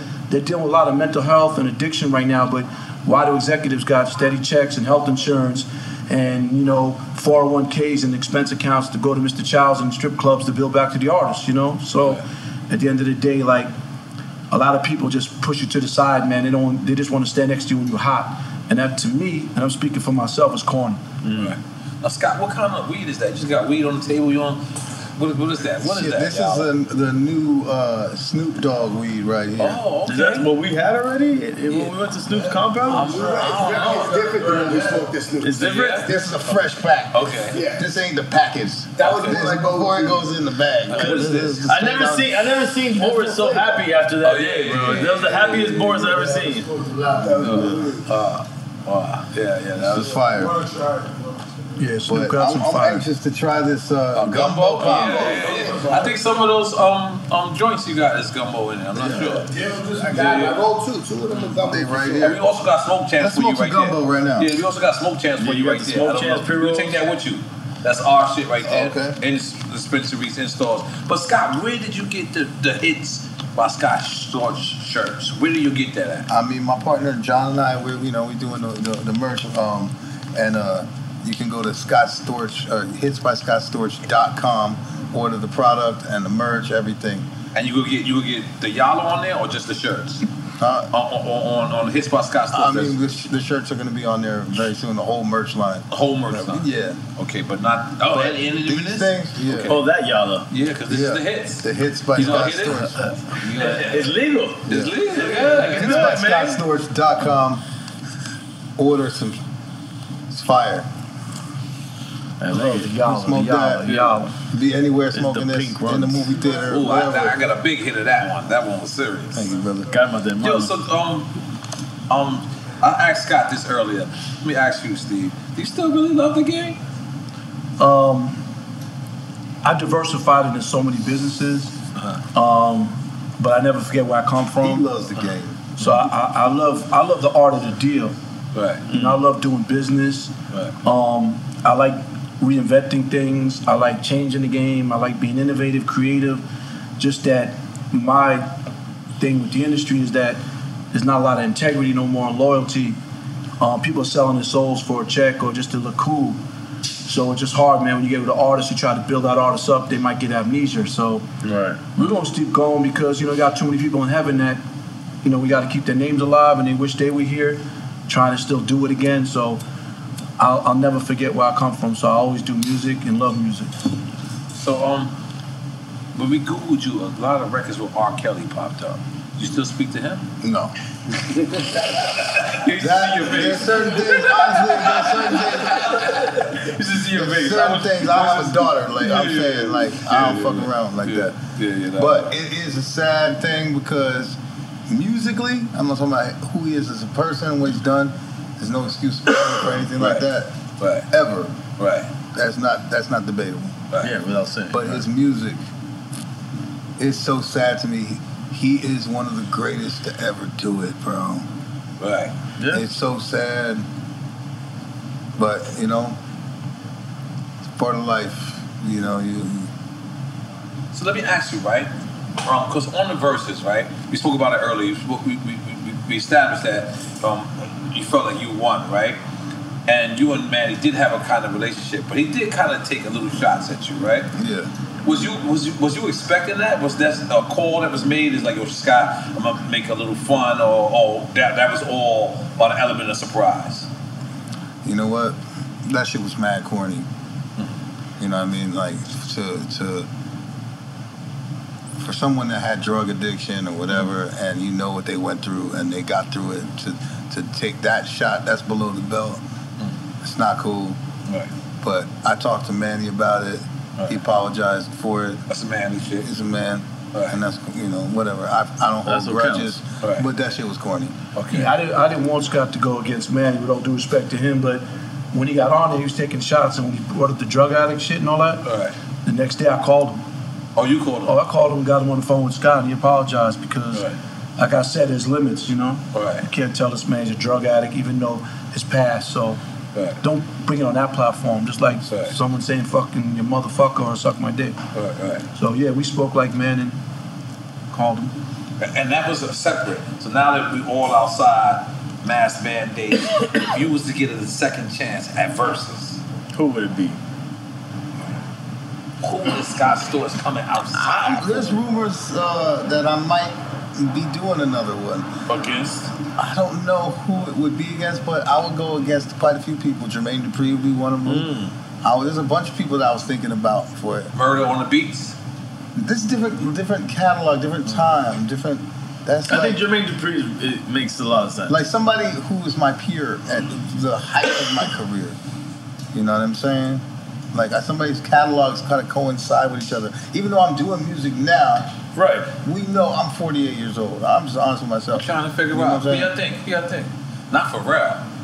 Pharrell could be a good one. Yeah, I was saying Pharrell got some shit. Yeah, Pharrell could be a good one. That one I kind of had to go. Yeah, I mean, I'm gonna have to fight to get into the ring. Speak it all to existence. That's a good one. That's a good one because there's a few people, and it'll be very respectful too. I think that was one of the things that threw all verses when we had Dream go get Sean Garrett. Polo to Don, that's an L one. Me and him were doing, because he was doing hip hop shit and he was doing pop shit, he doing whatever shit. So I feel like that could be cool. Right, yeah. You know, there's a few people. You know? There's a few people. I haven't from all deep. No, different catalog. Yeah, I don't think that matches up. Yeah. Different catalog. I worked with him, you know. Okay. I worked with Mobb Deep. Okay. Goddamn. Well, so what's next for Scott? We spoke about the products, the whiff, the hits.com, the glasses company, which I'm gonna give you these back, right? No, guys, I wasn't the gold hardware joint. It seemed like you were on the gold. I think I said it before. Yes. I'm about to take Miami back. Are those Scott Storch glasses you got on? No, these aren't. These are Porsche designs. Calling your Scott. As long as they Porsche. I love my glasses. Yeah, you a glasses guy? Yeah, I'm a glasses guy. Yes. But you know, I gotta make some blue joints. So you know, right. I don't quite have the blue shit yet. Yes. That's next coming, next skew. And so, but yeah, I'm back in Miami. I'm taking my city back. Miami. I'm about to fucking go. We've also seen the news where some shit happened in your old crib or some shit like that. In my old crib. Yeah, in L.A. Oh, in L.A. Yeah, is that why? Yeah, not my house, but okay. Yeah, there was a home invasion. Yeah, so many home invasions in LA. I mean, it was not like anything, you know. It just happened to be the lottery ticket that came up for a home invasion. It wasn't my house; it was my ex's house. Okay. Yeah. Is that part of the reason? But my name got dragged. Anything that happens somebody that's related to me, my name comes into it. I wasn't in that house for a year and a half, and it happened. Because they were like, Scott Storch's house. Yeah. That's how they like it. Not my house. Yes, I was going to see on Google Earth. My old house. Yeah, it was holy moly. I was in Miami when that shit happened. Is that happening still in L.A., these home invasions? This shit's crazy. LA's wilding out. Everywhere's wild now. You might hear one, but 20 happened that day. Yeah, shit's fucked up. I seen a judge that I know was like, man, I'm getting the fuck out of LA. I was like, you a judge? How the fuck are you saying that? Like they even robbing judges' houses. Yo, yeah. If you go out, you get robbed. Wow. If you stay home, you get robbed. Fuck that. Right. I'll see y'all in Miami. Don't too comfortable here. Shit's happening here too. It's a whole different level. Miami's wilding out too. Miami's wilding too. Especially, you know what's fucked up? The wilder it gets, South Beach is like the hood. And the hood is more safer than South Beach right now. Yeah. Same thing in LA. Yeah, like the hood. I'm not in South Beach, man. I needed my 7 questions, man. They got AKs coming out in the middle of South Beach. I needed my 7 questions so I could have drank my shots, man. I'm coming back for that because the questions those are great you did with Scott. Yeah. What do you guys call it again? Quick Time or Slide. Yeah, we want to make it a board game. Let's do it. Oh. We put it aside. So, but what were we saying? I forgot. I don't know. Oh, yeah, all right, cool. I did my job. Because if you would remember it, then my job is not done. Exactly. But, so anything you want to say, getting up out of here? Oh, shit, man. I just appreciate you having me back on the show. This is your show. Got so much love for you, bro. Yes. This is your show. You were one of my first believers. Yes, I got love for you forever. I'm still here, baby. I'm still here. I'm not a believer. Have you ever worked with Justin Bieber? Have you ever worked with him? I have not. You have not? Okay, we got to put him on that list? Yeah, I would definitely work with him. Okay, yeah. I like him. I like who he's grown to be. It's one of the... dopest footages I've ever seen. It's him going to his New York City apartment, and the paparazzi is outside, and a whole bunch of these fans is outside, and he politely says to them, "Listen, guys, this is my real life. Don't you guys want to go home and have peace?" And I was like, oh shit, because I want to say shit like that, but I can't be articulate like that. And these people actually left. They were like, oh shit, we're invading this man's privacy. I saw that. And you saw that? Like, that was so, to me, that was like the ultimate superstar coming to being the ultimate human. We're going to wrap it up to you smoke a cigarette. Wait. Hold on, Scott. Let's, by the way, let's just be clear. I'm not trying to get you to stop smoking cigarettes because my cigarette habit was so bad, I couldn't fly straight to LA. I would have to connect to Houston to sit down and smoke a cigarette. But what I can say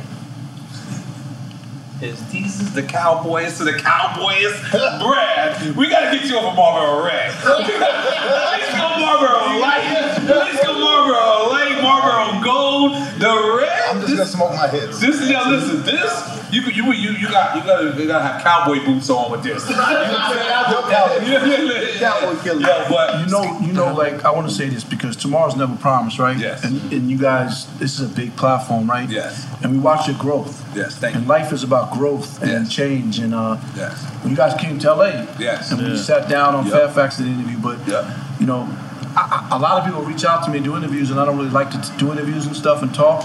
But a Justin Bieber situation, right? Right.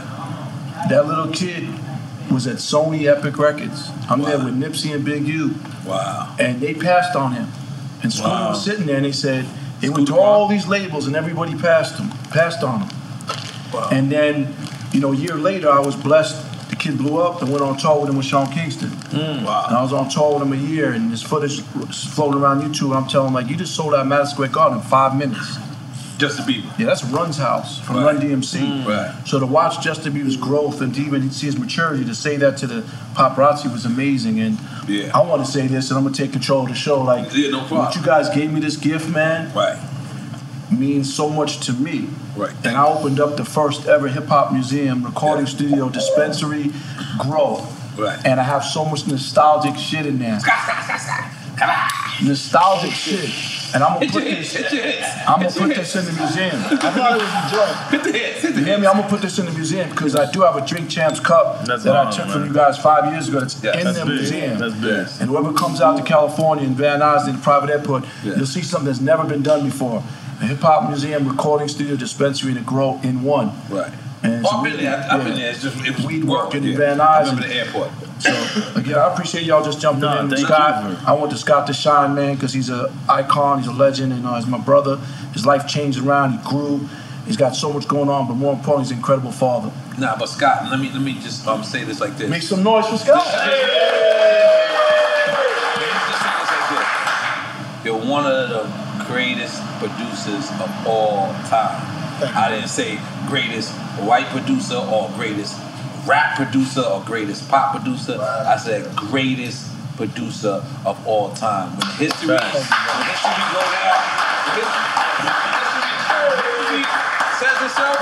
when history says itself, they're gonna put you in the lights next to Quincy Jones.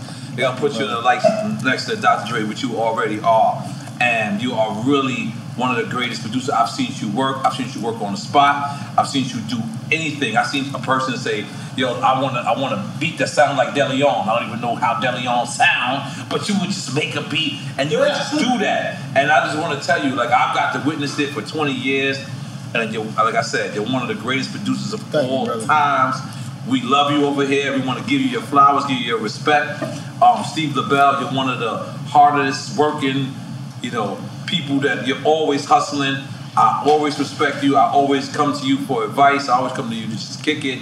And I just want to say, both of you brothers, man, God put y'all together, for a reason.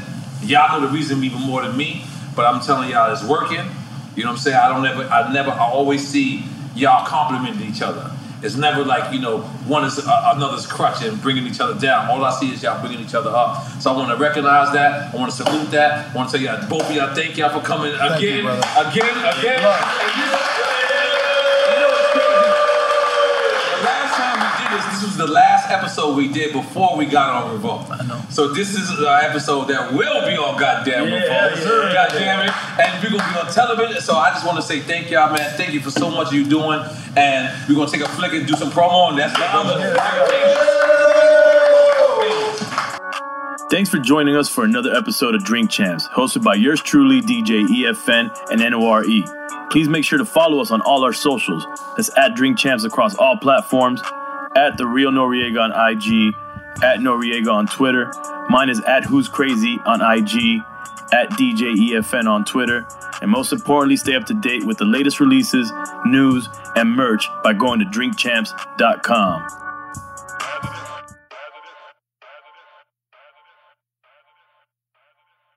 For more podcasts from iHeartRadio, visit the iHeartRadio app, Apple Podcasts, or wherever you listen to your favorite shows.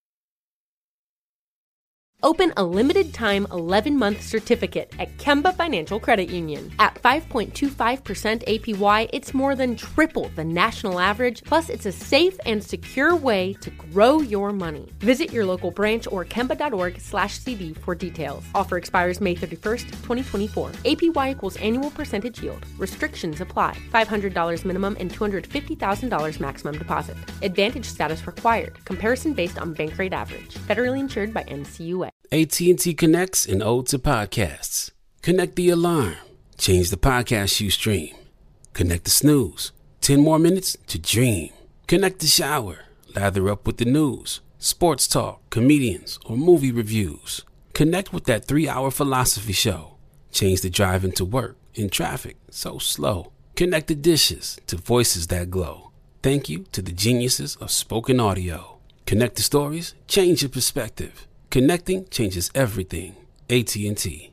Got my Prevnar 20 shot. It's a pneumococcal pneumonia vaccine. For us, wise folks, it helps protect. I'm 19, strong. And asthmatic, and at higher risk. Get vaccinated. But nothing when grandma speaks. Grandson listens. 19 or older with chronic conditions like asthma, diabetes, or chronic heart disease, or 65 plus, you may be at higher risk for pneumococcal pneumonia. Prevnar 20 can help protect you with just one dose. Prevnar 20 is approved for adults to help prevent infections from 20 strains of the bacteria that cause pneumococcal pneumonia. Continued approval may depend on a supportive study. Don't give Prevnar 20 if you've had a severe allergic reaction to the vaccine or its ingredients. Adults with weakened immune systems may have a lower response to the vaccine. Side effects include pain and swelling at the injection site, fatigue, headache, muscle, and joint pain. For full prescribing information, please call 1-855-213-2138 or visit Prevnar20.com. Ask your doctor or pharmacist about getting vaccinated with Prevnar 20, even if you've already received another pneumococcal pneumonia vaccine.